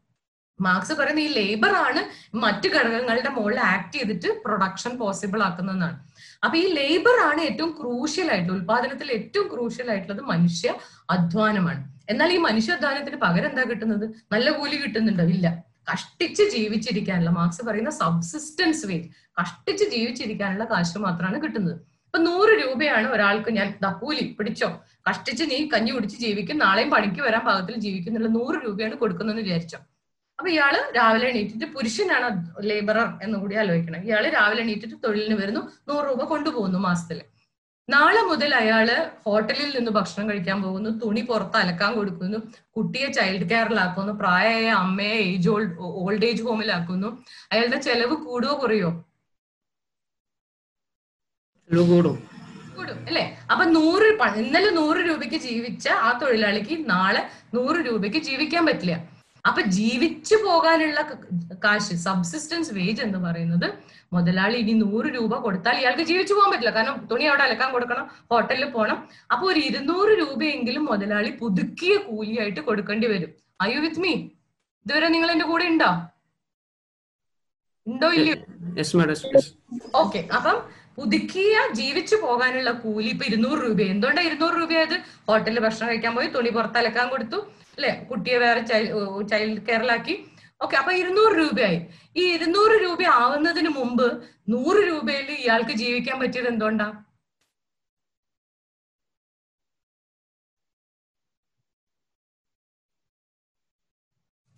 ആരെങ്കിലും? ആൻസർ ചെയ്യാന് അൺമ്യൂട്ട് ചെയ്തിട്ട് പറയാം. മാം ഇനി നമുക്ക് പതിനൊന്ന് മണി വരെ ആയിരുന്നു ടൈം പറഞ്ഞിരുന്നത് അപ്പോ സമയം കഴിയാനായിട്ടുണ്ട്. അപ്പൊ കൂടുതൽ ഇന്ററാക്റ്റീവ് ആകാൻ ഓക്കെ അപ്പം ഇരുന്നൂറ് രൂപ എന്ന് പറയുന്നത് നൂറ് രൂപയിൽ നിൽക്കാൻ കാരണം ഈ പണിയൊക്കെ വീട്ടിൽ ആരോ ചെയ്തിരുന്നു എന്നുള്ളതുകൊണ്ടാണ് അല്ലെ? ആരാ ചെയ്തിരുന്നത്? സ്ത്രീകളാണ് ചെയ്തുകൊണ്ടിരുന്നത് അല്ലെ? അപ്പൊ വാസ്തവത്തിൽ സ്ത്രീകൾ വീട്ടിൽ ചെയ്തിരുന്ന പണി ആർക്കാണ് ഗുണമായിട്ടുള്ളത്? മുതലാളിക്കാണ് ഗുണമായിട്ടിരുന്നിട്ടുള്ളതെന്ന് കാണാം. അല്ലെ? അപ്പൊ മുതലാളിത്തത്തിന് ഏറ്റവും പറ്റിയ രൂപമാണ് വാസ്തവത്തിൽ ഈ കുടുംബത്തിനകത്ത് ഒരു കൂലിയും ഇല്ലാതെ ജോലി ചെയ്യുന്ന സ്ത്രീകൾ എന്ന് കാണാം. അപ്പൊ ഇങ്ങനെ മുതലാളിത്തം എങ്ങനെയാണ് വില്ലനായി നിൽക്കുന്നത് എന്നുള്ളതാണ് മാർക്സിസ്റ്റ് ഫെമിനിസ്റ്റുകൾ മനസ്സിലാക്കാൻ ശ്രമിച്ചത്. അപ്പോഴാണ് അവർ മുതലാളിത്തത്തിന്റെ സ്പേസിൽ ഫാക്ടറികളിൽ ചൂഷണം ചെയ്യുന്നുണ്ട് വീടിനകത്തുള്ള അധ്വാനം ചൂഷണം ചെയ്യുന്നുണ്ട്. ഇനി ഇവിടുന്ന് പുറത്തു പോയി ജോലി ചെയ്യുന്ന സ്ത്രീകളുടെ ഇരട്ട ഭാരം എന്ന് പറയുന്നതും ചൂഷണത്തിന് കാരണമാകുന്നു അപ്പൊ മുതലാളിത്തം അവസാനിച്ചാൽ മാത്രമേ സ്ത്രീകൾക്ക് നേരെയുള്ള ചൂഷണം അവസാനിക്കുകയുള്ളൂ എന്നുള്ള ആ ഒരു വാതിൽ സ്ത്രീകളുടെ അധ്വാനത്തിന്റെ ഒരു വാതിലിലൂടെ കയറി സ്ത്രീകളുടെ പുരുഷാധിപത്യത്തിന്റെ അകത്തുള്ള പ്രശ്നങ്ങളാണ് കാണാൻ ശ്രമിക്കുന്നത്. മാർക്സിസ്റ്റ് ഫെമിനിസത്തിലൂടെ മൂന്നാമത്തെ ഒരു ഫെമിനിസ്റ്റ് ധാര എന്ന് പറയുന്നത് സോഷ്യലിസ്റ്റ് ഫെമിനിസമാണ്.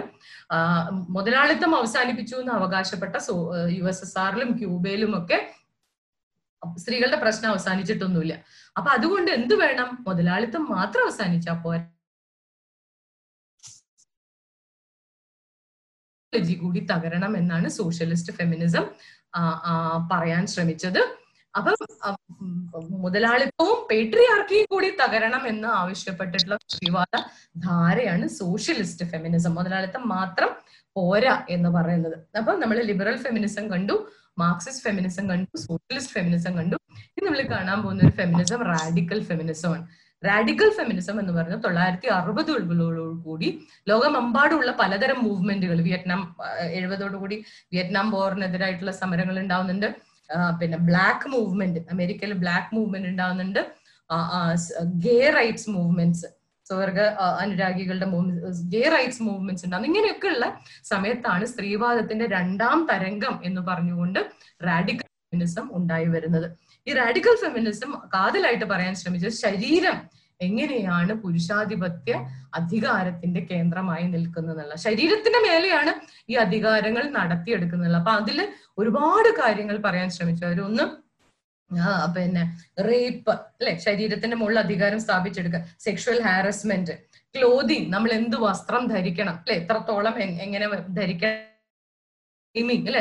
തടിച്ചതാണ് മെലിഞ്ഞതാണ് എന്ന് പറയുന്ന തരത്തിലുള്ള ബോഡി ഷെയ്മിങ് ആവാം. പിന്നെ റീപ്രൊഡക്ഷന്റെ മേലെയുള്ള എത്ര കുട്ടി ഉണ്ടാവാം എത്ര കുട്ടി ഉണ്ടാവാൻ പാടില്ല അബോർഷൻ പാടില്ല. ഇങ്ങനെ ശരീരത്തിന്റെ മേലെ ശരീരം എന്റെ ആണെങ്കിലും ശരീരത്തിന്റെ മേലെ എനിക്ക് ഒഴിച്ച് ബാക്കി എല്ലാവർക്കും അധികാരം ഉണ്ടാവുന്ന തരത്തിൽ നാനാവിധമായിട്ട് എങ്ങനെയാണ് പുരുഷാധിപത്യത്തിന്റെ അധികാരങ്ങൾ എന്റെ മേൽ ഉണ്ടാവുന്നതെന്നാണ് റാഡിക്കൽ ഫെമിനിസം പറയാൻ ശ്രമിച്ചത്. റാഡിക്കൽ ഫെമിനിസത്തിന്റെ ഒരു അടിസ്ഥാന ഒരു കണ്ടെത്തൽ എന്താന്ന് വെച്ച് കഴിഞ്ഞാൽ സ്ത്രീകളും പുരുഷനും ഇതേപോലെ അല്ലെ? സ്ത്രീ പുരുഷ ബന്ധം സ്ത്രീ പുരുഷ ബന്ധം മാത്രമേ ഫെമിനിസം അംഗീകരിക്കുന്നുള്ളൂ. ട്രാൻസ്ജെൻഡറിനോ പല ലൈംഗികതയുള്ള ഫെമിനിസം അല്ല സോറി പേട്രിയാർക്കി കാണാൻ ശ്രമിക്കുന്നേ ഇല്ല. കാരണം സ്ത്രീയും പുരുഷനും ഇങ്ങനെ നിൽക്കണമെന്നും അതിൽ പുരുഷൻ മേലെ നിൽക്കണമെന്നാണല്ലോ പേട്രിയാർക്കി പറയുന്നത്. അപ്പൊ ഇങ്ങനെ സ്ത്രീകളും പുരുഷന്മാരും ഈ അധികാര വ്യവസ്ഥയിൽ ജീവിക്കുന്നതാണ് കുഴപ്പമൊന്നും. അങ്ങനെയാണെങ്കിൽ ഈ പുരുഷന്മാരെ വിട്ടുകൊണ്ട് ഒറ്റയ്ക്ക് ജീവിക്കാൻ പറ്റുമോ എന്ന് ശ്രമിച്ചുകൊണ്ട് കുറെ ലെസ്ബിയൻ കമ്മ്യൂണുകളൊക്കെ ആ കാലത്ത് ഉണ്ടായതായിട്ട് നമുക്കറിയാം. പിന്നെ അതൊക്കെ തകർന്നുപോയി കാരണം നിങ്ങൾക്ക് ആർട്ടിഫിഷ്യൽ ആയിട്ട് ലെസ്ബിയൻ ആവാൻ പറ്റില്ലല്ലോ. അപ്പൊ അങ്ങനെയുള്ള ഒരു ധാരയാണ് റാഡിക്കൽ ഫെമിനിസം ശരീരത്തിന്റെ മേലെ എങ്ങനെയാണ് അധികാരം പ്രയോഗിക്കപ്പെടുന്നത് എന്നുള്ള ഒരു സാധനമാണ് റാഡിക്കൽ ഫെമിനിസം എന്ന് പറയുന്നത്. പിന്നെ പിന്നീട് എനിക്ക് തോന്നുന്നു തൊള്ളായിരത്തി എൺപതുകൾക്ക് ഇപ്പുറത്ത് അല്ലെങ്കിൽ തൊള്ളായിരത്തി എൺപതുകളുടെ അവസാനത്തോടു കൂടി വികസിച്ചു വന്നിട്ടുള്ള രണ്ട് പ്രധാനപ്പെട്ട ധാരകളാണ് ഒന്ന് ദളിത് ഫെമിനിസവും രണ്ടാമത്തത് ഇസ്ലാമിക് ഫെമിനിസം എന്ന് പറയുന്നത്. ദളിത് ഫെമിനിസം എന്ന് പറയുന്നത് അമേരിക്കയിലൊക്കെ ബ്ലാക്ക് ഫെമിനിസം ഉണ്ടായതുപോലെ. എന്താണ് ബ്ലാക്ക് ഫെമിനിസം പറഞ്ഞു നിങ്ങൾ എവിടെ പോയി ഞങ്ങൾ ബ്ലാക്ക് സ്ത്രീകൾ എവിടെ പോയി നിങ്ങളുടെ ഫെമിനിസം? നിങ്ങൾ വൈറ്റ് ആയിട്ടുള്ള സ്ത്രീകളെ കുറിച്ച് മാത്രമല്ലേ പറഞ്ഞുള്ളൂ. അങ്ങനെയാണെങ്കിൽ ഞങ്ങൾ എവിടെ എന്നുള്ള ചോദ്യം ബ്ലാക്ക് ഫെമിനിസം ചോദിച്ച പോലെ ദളിത് ഫെമിനിസം ചോദിച്ചു. ഇതുവരെയുള്ള ഫെമിനിസം ഇന്ത്യയിലെ ഫെമിനിസം എവിടെ പോയി? ദളിതരെ കണ്ടേ ഇല്ലല്ലോ എന്നുള്ള ഒരു ചോദ്യം ഒരു വശത്ത്. രണ്ടാമത്തത് ദളിത് മൂവ്മെന്റിനോടും അവർ ചോദിച്ചു. നിങ്ങളുടെ ദളിത് മൂവ്മെന്റിൽ ഞങ്ങൾ ദളിത് സ്ത്രീകൾ എവിടെ? അപ്പൊ ഒന്ന് ഫെമിനിസത്തോട് ചോദ്യം ചോദിച്ചു. രണ്ടാമത്തത് ദളിത് മൂവ്മെന്റിനോട് ചോദ്യം ചോദിച്ചുകൊണ്ടാണ് ദളിത് സ്ത്രീ ദളിതരിൽ ദളിതരാണ് ദളിത് സ്ത്രീകൾ എന്ന് പറഞ്ഞുകൊണ്ടുള്ള പൊസിഷൻ മുന്നോട്ട് വെക്കുകയാണ് ദളിത് ഫെമിനിസം ചെയ്യാൻ ശ്രമിച്ചത്. അതിൽ അടുത്ത ധാര എന്ന് പറയുന്നത് ഇസ്ലാമിനെ ഓടിച്ചു പോവാണ്. സമയത്തെ കുറിച്ച് നില ഓർമ്മപ്പെടുത്തിയോണ്ട്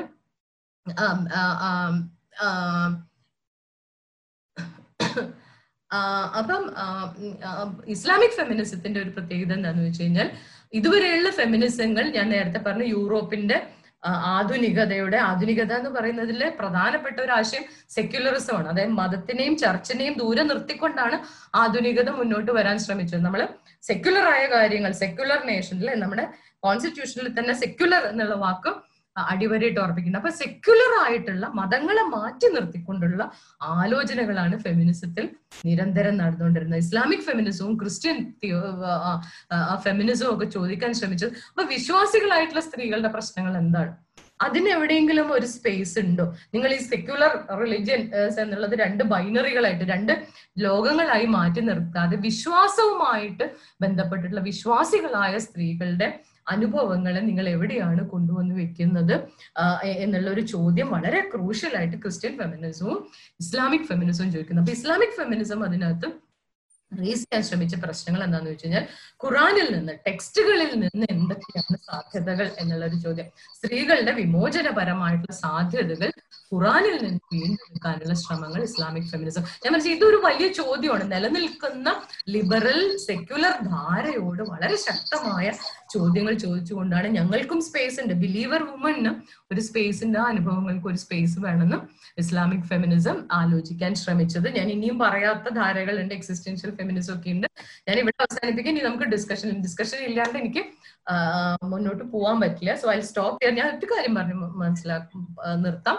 അതായത് സ്ത്രീവാദത്തിന് ഒരുപാട് ധാരകളുണ്ട്. ഒന്ന് പല ഇസങ്ങളുടെ ഇപ്പൊ മാർക്സിസം ആയാലും ലിബറലിസം ആയാലും ഇസ്ലാമിക് തിയോളജി ആയാലും ക്രിസ്ത്യൻ തിയോളജി ആയാലും ഇങ്ങനെ നിലനിൽക്കുന്ന പലതരം ഫിലോസഫിക്കൽ സ്പേസുകളിൽ നിന്ന് എന്നാൽ സ്ത്രീകളുടെ അനുഭവങ്ങൾ എന്താണ് ഈ സ്പേസിൽ നിന്നുള്ളത് ആലോചിക്കാൻ ശ്രമിക്കുകയാണ് ഈ ഫെമിനിസങ്ങളെല്ലാം ചെയ്യുന്നത്. രണ്ടാമത്തെ മൂന്നാമത്തെ കാര്യം എന്താണെന്ന് വെച്ചാൽ ഇത് സ്ത്രീയും പുരുഷനും തമ്മിലുള്ള ഒരു ഒരു യുദ്ധമൊന്നുമല്ല. ജനാധിപത്യം തീരെ ഇല്ലാത്ത അല്ലെ? അധികാരം എന്ന് പറയുന്നത് ജനാധിപത്യം ഇല്ല എന്നാണ് അല്ലെ? അധികാരം ഈ അധികാരത്തിന്റെ ഒരു വ്യവസ്ഥയോട് ജനാധിപത്യത്തെ കുറിച്ച് അല്ലെ? അധികാരം ഇല്ലായ്മയുടെ ഒരു വ്യവസ്ഥ നടത്തുന്ന സംഘർഷമാണ്. അല്ലാണ്ട് സ്ത്രീകളും പുരുഷന്മാരും നടത്തുന്നതല്ല. ഇത് സ്ത്രീയും പുരുഷനും ഒന്നിച്ചാണ് നമ്മൾ ഈ അധികാരത്തിനെതിരായിട്ട് സംസാരിക്കേണ്ടത് എന്നുള്ളത്. നാലാമത്തെ ഒരു പോയിന്റ് ഫെമിനിസ്റ്റ് ആണ് എന്ന് പറയുമ്പം സ്ത്രീയും പുരുഷനും തമ്മിലുള്ള പ്രശ്നങ്ങളെ മാത്രം അഡ്രസ് ചെയ്താൽ പോരാ.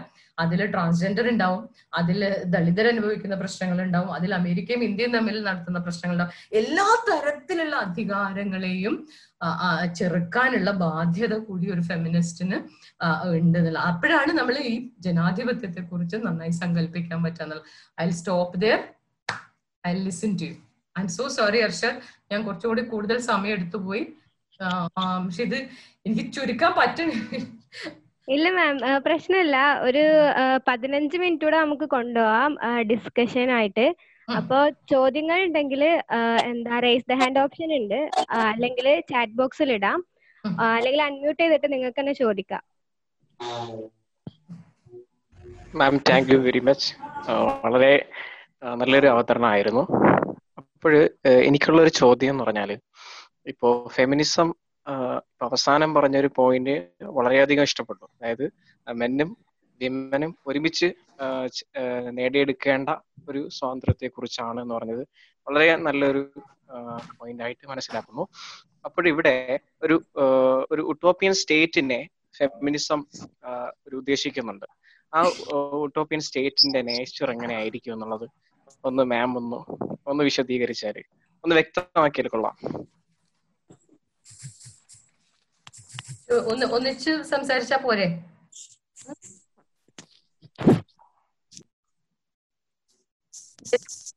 Okay. Thank you thank you എന്തായിരുന്നു പേര്? പേര് പറഞ്ഞു തുടങ്ങണേ. എനിക്ക് ചിലരെയൊക്കെ സ്ക്രീനിൽ കാണുന്നു എന്റെ പേര് ബിൻഷാദ് എന്നാണ്. ആ ബിൻഷാദ് യെസ് മാം പിന്നെ ചാറ്റ് ബോക്സിൽ ഒരു ക്വസ്റ്റ്യൻ വന്നിട്ടുണ്ട്. How far you think feminism in yes yes how far you think Farha അല്ലേ? ആ ഫെ- ഫർഹ ഫർഹ അല്ലേ? Farha thank you Farha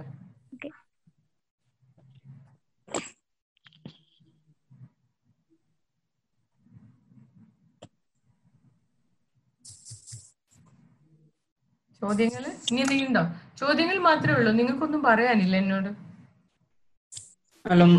madam ഒരു കാര്യം. മാഡം നേരത്തെ പറഞ്ഞില്ലേ ഈ മാർക്സിയൻ തിയറിയിലുള്ള ഫെമിനിസ്റ്റ് വാദത്തെ കുറിച്ച് ബിൻഷാദാണോ സംസാരിക്കുന്നത് അല്ല ഇത് ഉമർ അലിയാണ്. ഉമർ അലി യെസ് യെസ് ഈ- മാർക്സിന്റെ തിയറി വരുന്നതിന് മുമ്പ് തന്നെ ഇസ്ലാമിക് തിയറി വന്നിട്ടുണ്ടല്ലോ. പക്ഷെ അതോടെ ഇസ്ലാമിക നിയമമുണ്ട് അപ്പോ ഒരു ഭാര്യക്ക് മുല കൊടുക്കുന്നതിന് വേണ്ടി വരെ അവൾക്ക് വേല വാങ്ങാം കൂലി വാങ്ങാം. അപ്പൊ ഈ രീതിയിൽ ഇസ്ലാമിലെ സ്ത്രീക്ക് ഒരുപാട് സ്ഥാനങ്ങളും ഇതൊക്കെ നൽകിയൊരു മതമാണ് ഇസ്ലാം മതം. അതുപോലെ എല്ലാ മതത്തെ മറ്റു മതത്തെ കുറിച്ച് എനിക്കറിയില്ല. അപ്പോ ഇതൊക്കെ വെച്ചിട്ട് ഇസ്ലാമിക് ഫെമിനിസം എത്ര എന്താ പറയാ ഇസ്ലാമിലെ സ്ത്രീവാദം ഇസ്ലാമിലെ സ്ത്രീ സ്വാതന്ത്ര്യം കൂടുതൽ വിജയിച്ചൊരു സ്ത്രീവാദമല്ലേ സ്ത്രീ അവകാശങ്ങളല്ലേ എന്നാണ് എനിക്ക് പറയാം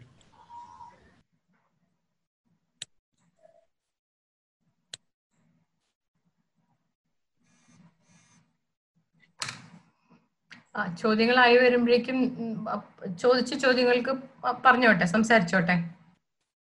ബിൻഷാദ് യൂട്ടോപ്യൻ ഫെമിനിസ്റ്റ് സ്റ്റേറ്റിനെ കുറിച്ച് പറഞ്ഞു. ഞാൻ അതിന് എനിക്ക് ഇത്തിരി സങ്കടമുണ്ട്. യൂട്ടോപ്യ എന്ന് പറയും യൂട്ടോപ്യ എന്ന് വെച്ചാൽ അസാധ്യമായിട്ടുള്ള ഒരു സങ്കല്പ ലോകം ആണെന്നാണല്ലോ നമ്മൾ മനസ്സിലാക്കിയിട്ടുള്ളത്.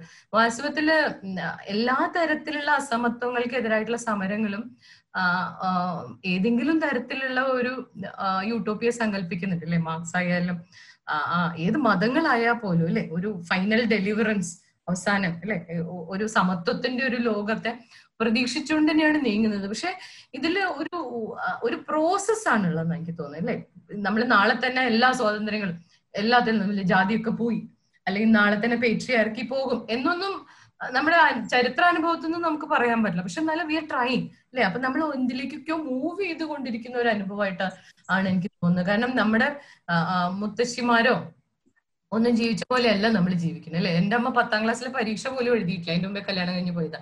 ഞാൻ പി എച്ച് ഡി എടുത്തു. അപ്പൊ ഒരു നൂറ് കൊല്ലത്തെ പക്ഷെ അപ്പൊ എവിടെയൊക്കെയോ മാറ്റങ്ങൾ ഉണ്ടായി വരുന്നുണ്ട്. ആരൊക്കെയോ വില കൊടുത്തിട്ടാണ് അല്ലെ? ആരൊക്കെയോ ജീവിതത്തിന്റെ വില കൊടുത്തിട്ടാണ് നമ്മളൊക്കെ ഇപ്പൊ ഇങ്ങനെ ഇതുപോലെയൊക്കെ ഇരുന്ന് സംസാരിക്കാനൊക്കെ പറ്റുന്ന അവസ്ഥയിൽ എത്തുന്നത് അപ്പൊ അങ്ങനെ ഉള്ള ഒരു മൂവ്മെന്റ് ആണ് ടുവേർഡ്സ് അല്ലെ? നിയമങ്ങൾ നമ്മൾ പുതിയത് കൊണ്ടുവരാൻ ശ്രമിക്കുന്നു പലതരത്തിലുള്ള ഇന്റർവെൻഷൻസ് കൊണ്ടുവരാൻ ശ്രമിക്കുന്നു ട്രാൻസ്ജെൻഡർ ബില്ല് കൊണ്ടുവരാൻ ശ്രമിക്കുന്നു. അപ്പം പണ്ട് ജീവിച്ചതിൽ നിന്ന് വ്യത്യസ്തമായ അധികാരത്തിന്റെ ലോകങ്ങളെ തകർത്തുകൊണ്ട് പോകണം തന്നെയാണ് നമ്മളുടെ നമ്മളുടെ ഉദ്ദേശവും പരിശ്രമവും അതിലാണ്.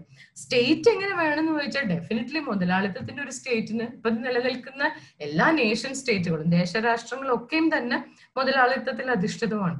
അത് ഈ കോളനി ആയ കാലം മുതൽ അല്ലെ കോളനി ആയ കാലം മുതൽ ഉണ്ടാക്കി ഉറപ്പിച്ചിട്ടുള്ള മുതലാളിത്ത വ്യവസ്ഥയ്ക്കകത്ത് തന്നെയാണ് ഇന്ന് ലോകത്തിലെ എല്ലാ നേഷൻ സ്റ്റേറ്റുകളും നിലനിൽക്കുന്നത്.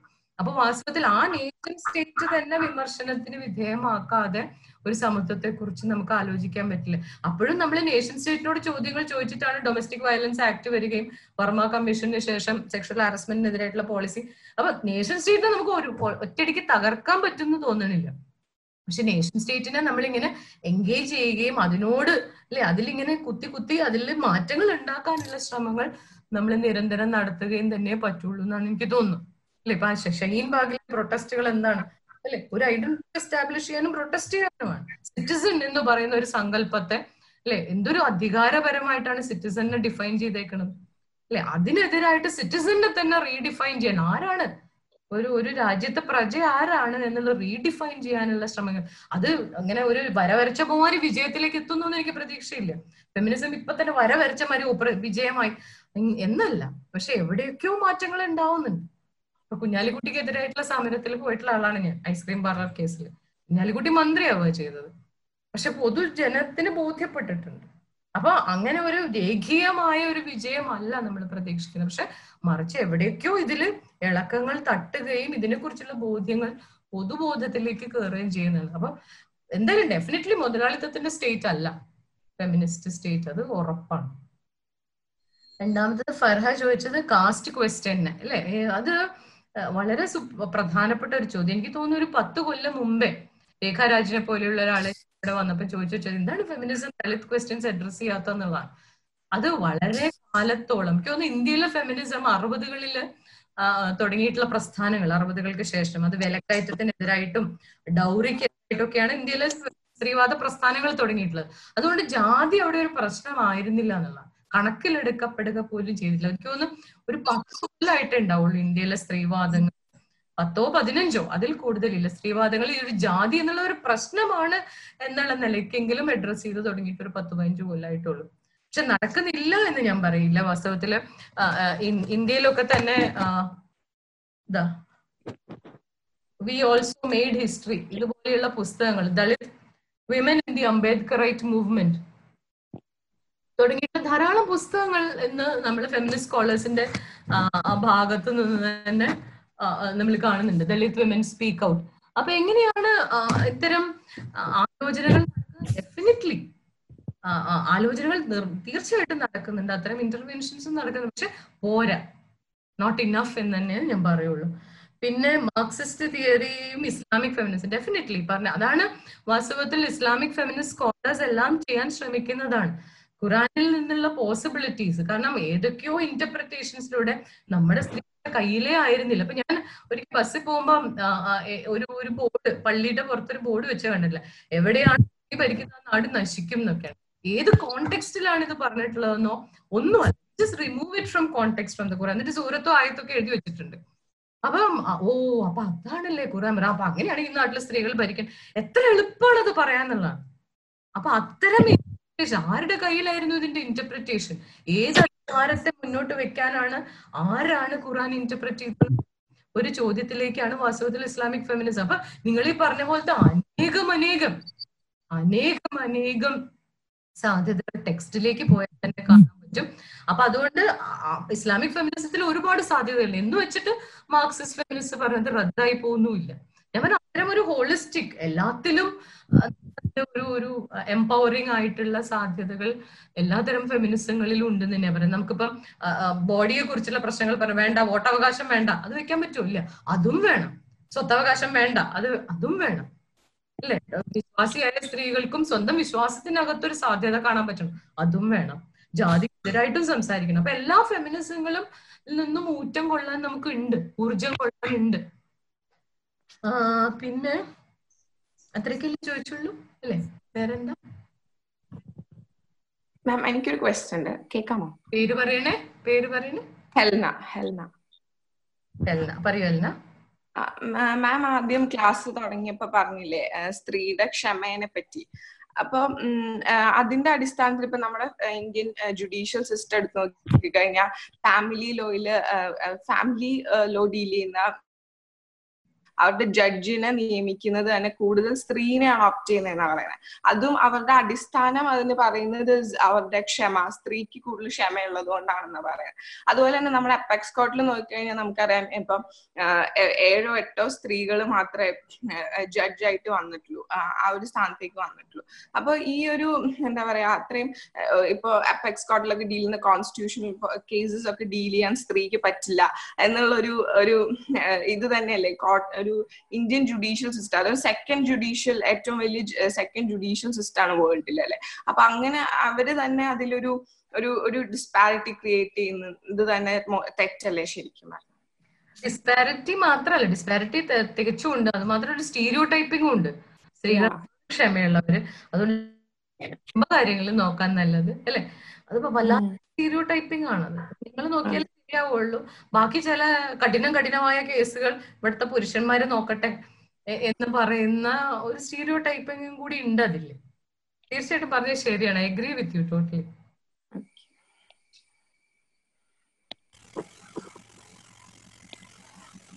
madam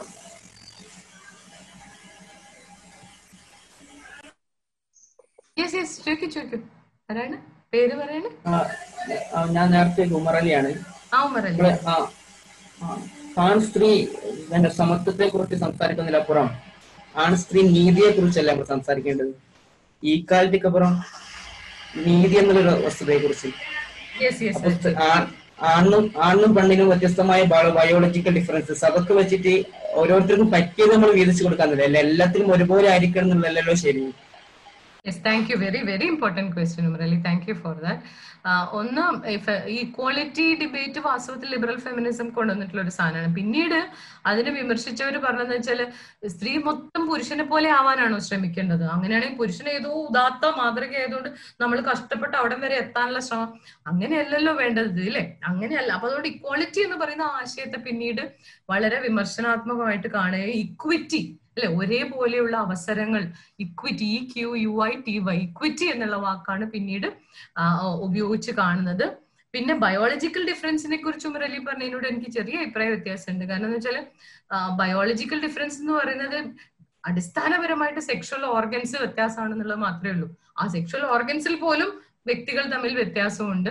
പക്ഷെ ഈ സെക്ഷൽ ഓർഗൻസിലുള്ള ഈ ഒരു വ്യത്യാസത്തെ അല്ലെ ഞാൻ പ്രസവിക്കും മുരളി പ്രസവിക്കില്ല എന്ന് പറയുന്ന മാതിരിയുള്ള ഈ കേവലമായ ഈ വ്യത്യാസത്തെ നമ്മൾ എത്ര ഊതിപ്പെരുപ്പിച്ചു നോക്കുക അല്ലെ? അതിനെ നമ്മൾ ഈ ബയോളജിയെ നമ്മൾ സോഷ്യലാക്കി ഊതിപ്പെരുപ്പിച്ച് നമ്മൾ രണ്ട് ലോകങ്ങളാക്കി മാറ്റുന്ന ഒരു പ്രക്രിയ വാസ്തവത്തിൽ പേട്രിയാർക്കി നടത്തുന്നുണ്ട്. അപ്പൊ നമ്മൾ സൂക്ഷിച്ചില്ലെങ്കിൽ നമ്മൾ ഈ ബയോളജി ഇങ്ങനെ കൂട്ടിക്കൂട്ടി വലുതാക്കുന്നത് മാത്രം കാണാം. അല്ലെ? സ്ത്രീകൾ എത്ര പ്രസവിക്കേണ്ട ഒരു ആയുസിൽ ഇപ്പൊ? രണ്ടോ മൂന്നോ? അതിൽ കൂടുതലൊന്നും ഇല്ല അല്ലെ? അപ്പൊ നമ്മളെ മൊത്തം ഐഡന്റിറ്റി നമ്മളെ ഗർഭപാത്രത്തിലേക്ക് ചുരുക്കി കൊണ്ടുപോകുന്നതിൽ കഥയില്ല. അപ്പൊ ബയോളജി നമ്മൾ ഇത്തിരി ഒന്ന് സൂക്ഷിച്ച് മാറ്റി വെക്കണം നല്ലതായിരിക്കും പക്ഷെ മറ്റേ കാര്യം പറഞ്ഞത് ക്വാളിറ്റിയെ കുറിച്ച് പറഞ്ഞത് വളരെ ശരിയാണ്. നമ്മളിപ്പോ ഇക്വിറ്റിയെ കുറിച്ചാണ് സംസാരിക്കുന്നത്. മാം ചാറ്റ് ബോക്സിൽ ഫർഹാ ഷെരീഫിന്റെ ഒരു ചോദ്യം. കൂടെ വന്നിട്ടുണ്ട്. അതും കൂടെ ആൻസർ ചെയ്തിട്ട് നിർത്താമെന്ന് തോന്നുന്നു. ആ കോണ്ടെക്സ്റ്റ് പബ്ലിക് പ്രൈവറ്റ് അതല്ലേ? അതല്ലേ പറഞ്ഞത്? അതെ പബ്ലിക് പ്രൈവറ്റ് ബൈനറി ഒറിജിനേറ്റ് ചെയ്ത കാര്യല്ലേ പറയണേ? ആണോ? ആ. അതാണ് ഞാൻ പറഞ്ഞ ആധുനികതയോടുകൂടി ഈ മുതലാളിത്ത സമ്പ്രദായത്തിനകത്ത് തന്നെയാണ് ഈ അകം പുറം ലോകങ്ങളുടെ ഒരു വളരെ കൃത്യമായിട്ടുള്ള ഡെഫിനിഷനിൽ ഉണ്ടാവുന്നത്. ഈ എൻലൈറ്റൻമെന്റ് ജ്ഞാനോദയത്തിന്റെ ഒക്കെ കാലത്ത് തന്നെയാണ് ഇത് ഉണ്ടായി വരുന്നത്. അപ്പൊ അത് പ്രയോഗത്തിൽ മാത്രമേ ചിന്താ പദ്ധതിയിലും അല്ലെ ഇപ്പൊ വൈകാരികത യുക്തി എന്ന് പറയുമ്പോൾ നമ്മൾ വെറുതെ ആലോചിച്ച് കഴിഞ്ഞാൽ ആരാണ് വൈക ഇപ്പൊ നിങ്ങളും പറഞ്ഞു അല്ലെ? ആരെയാണ് ആർക്കാണ് നമ്മൾ വൈകാരികത ചാർത്തി കൊടുത്തിട്ടുള്ളത്? സ്ത്രീക്കാണ്. എന്താ പുരുഷന് വൈകാരികത ഇല്ലേ? ഉണ്ട് അല്ലെ? അപ്പൊ ഈ ബൈനറികൾ വാസ്തവത്തിൽ സൂക്ഷ്മമായി നോക്കിക്കഴിഞ്ഞാൽ പൊളിഞ്ഞു പോകുന്ന ബൈനറിയാണ് അല്ലെ? പ്രകൃതിയാണ് അല്ലെ? എന്തുകൊണ്ടാണ് സ്ത്രീ അമ്മയാണ് പ്രകൃതി എന്ന് പറയുന്നത് പ്രസവിക്കുന്നുണ്ട്? അല്ലെങ്കിൽ റീപ്രൊഡക്ഷന്റെ പുരുഷന് റീപ്രൊഡക്ഷൻ ഉത്തരവാദിത്തം ഇല്ലേ? അപ്പൊ സൂക്ഷ്മമായി നോക്കിക്കഴിഞ്ഞാൽ ബൈനറികളൊക്കെ പൊളിഞ്ഞു. പക്ഷെ നമ്മുടെ ചിന്താ പദ്ധതിയിലും നമ്മുടെ ജീവിതത്തിന്റെ പ്രാക്ടീസിലും ഈ അകം പുറം നമ്മളിങ്ങനെ ഇമ്പോസ് ചെയ്ത് വരുന്നതായിട്ട് കാണാം. അത് ഈ ആധുനികതയോടുകൂടി തന്നെയാണ് ആ, കാണുന്നത് എന്നുള്ളതാണ് വേറെയും ചില what is the ultimate aim of attributing home making and working women with super human titles അത് സൂപ്പർ ഹ്യൂമൻ ടൈറ്റിൽ കൊടുത്തതല്ല അപ്പം ബെറ്റി ഫ്രീഡൻ പറഞ്ഞത് അമീൻ അല്ലെ? അമീനാണ് ചോദിച്ചിരിക്കുന്നത്. സൂപ്പർ ഹ്യൂമൻ ടൈറ്റിൽ കൊടുത്തല്ല ബെറ്റി ഫീഡൻ വളരെ ഖേദകരമായിട്ട് ഒബ്സർവ് ചെയ്ത. ഞാൻ ഈ വീട്ടിൽ നിന്ന് പുറത്തു പോ പുറത്തു പോകുന്ന സ്ത്രീകളോട് പറഞ്ഞപ്പോ വാസ്തവത്തിൽ അവർ ഈ സൂപ്പർ ആയി പോവുകയാണ് ചെയ്തത്. കാരണം അതിമാനുഷ്യരായിട്ടുള്ള പണിയെടുക്കാനുള്ള നമ്മുടെ ചുറ്റും നോക്കുക. പുറത്ത് വീടിന് പുറത്ത് ജോലി എടുക്കുന്ന സ്ത്രീകളുടെ അവസ്ഥയൊന്ന് നോക്കിയാൽ മതി.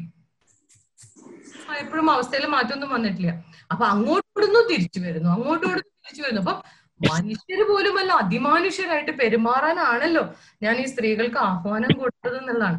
അതൊരു ഒരു ടൈറ്റിൽ കൊടുത്തിട്ട് ഗംഭീരാക്കല്ല ചെയ്യുന്നത്? അത് കഷ്ടപ്പാടാണ് സൂചിപ്പിക്കുന്നത് എന്നുള്ളതാണ്. Take away their right to make human ആരും അതിമാനുഷ്യരൊന്നും അല്ല എന്താ പറയാ സൂപ്പർ ഹ്യൂമൻസ് ആവരുതെന്നാണ് ഞാൻ പറയുന്നത് സൂപ്പർ ഹ്യൂമൻ എന്ന് പറയുന്നത് വളരെ നെഗറ്റീവ് ടെൻസിലാണ് സൂപ്പർമാൻ സൂപ്പർ ഹ്യൂമൻ എന്നുള്ള അർത്ഥത്തിലല്ല. സൂപ്പർ വിമൻ ആവുന്ന ഗതികേടിലേക്കാണ് എത്തുന്നത് എന്നാണ് ബെറ്റി ഫ്രീഡൻ മോശ അവസ്ഥയിലാണ് അത് ഉദ്ദേശിച്ചത്. ഗ്ലോറിഫൈ ചെയ്തിട്ടല്ല എന്നർത്ഥം. ഓക്കെ അപ്പോ ഇനി ചോദ്യങ്ങളൊന്നും ഇല്ല എന്ന് പ്രതീക്ഷിക്കുന്നു. നമുക്ക് ചർച്ച ഇപ്പൊ ഇവിടെ അവസാനിപ്പിക്കാം. തുടർന്ന് ഗ്രൂപ്പിൽ ഡിസ്കഷൻ ഒക്കെ നടത്താം. ഒരു ഒരു ഒരു മിനിറ്റ് ആ.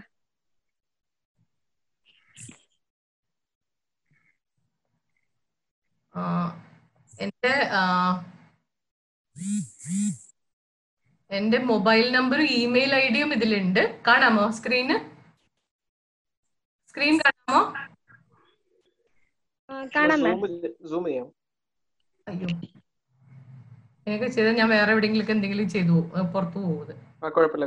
കാണാമോ? അപ്പം എനി ടൈം എനി ടൈം എന്തെങ്കിലും ആർക്കെങ്കിലും പുസ്തകം വേണമെങ്കിൽ എന്ത് ഇഷ്യൂസ് ഉണ്ടെങ്കിലും any time I am available just call me ഒന്ന് എനിക്ക് നിങ്ങളെ കാണാൻ പറ്റാത്തതിൽ ഒരുപാട് സങ്കടമുണ്ട്. I would like to stay connected. I'm so happy thank you okay അപ്പൊ നമുക്ക് ചർച്ച അവസാനിപ്പിക്കാം. പങ്കെടുത്ത എല്ലാവർക്കും നന്ദി പറയുന്നു. ഷീബ മാമിന് പ്രത്യേകിച്ച് ചർച്ച നല്ല ലൈവാക്കിയതിന് നന്ദി പറയുന്നു. ശരി. Thank you.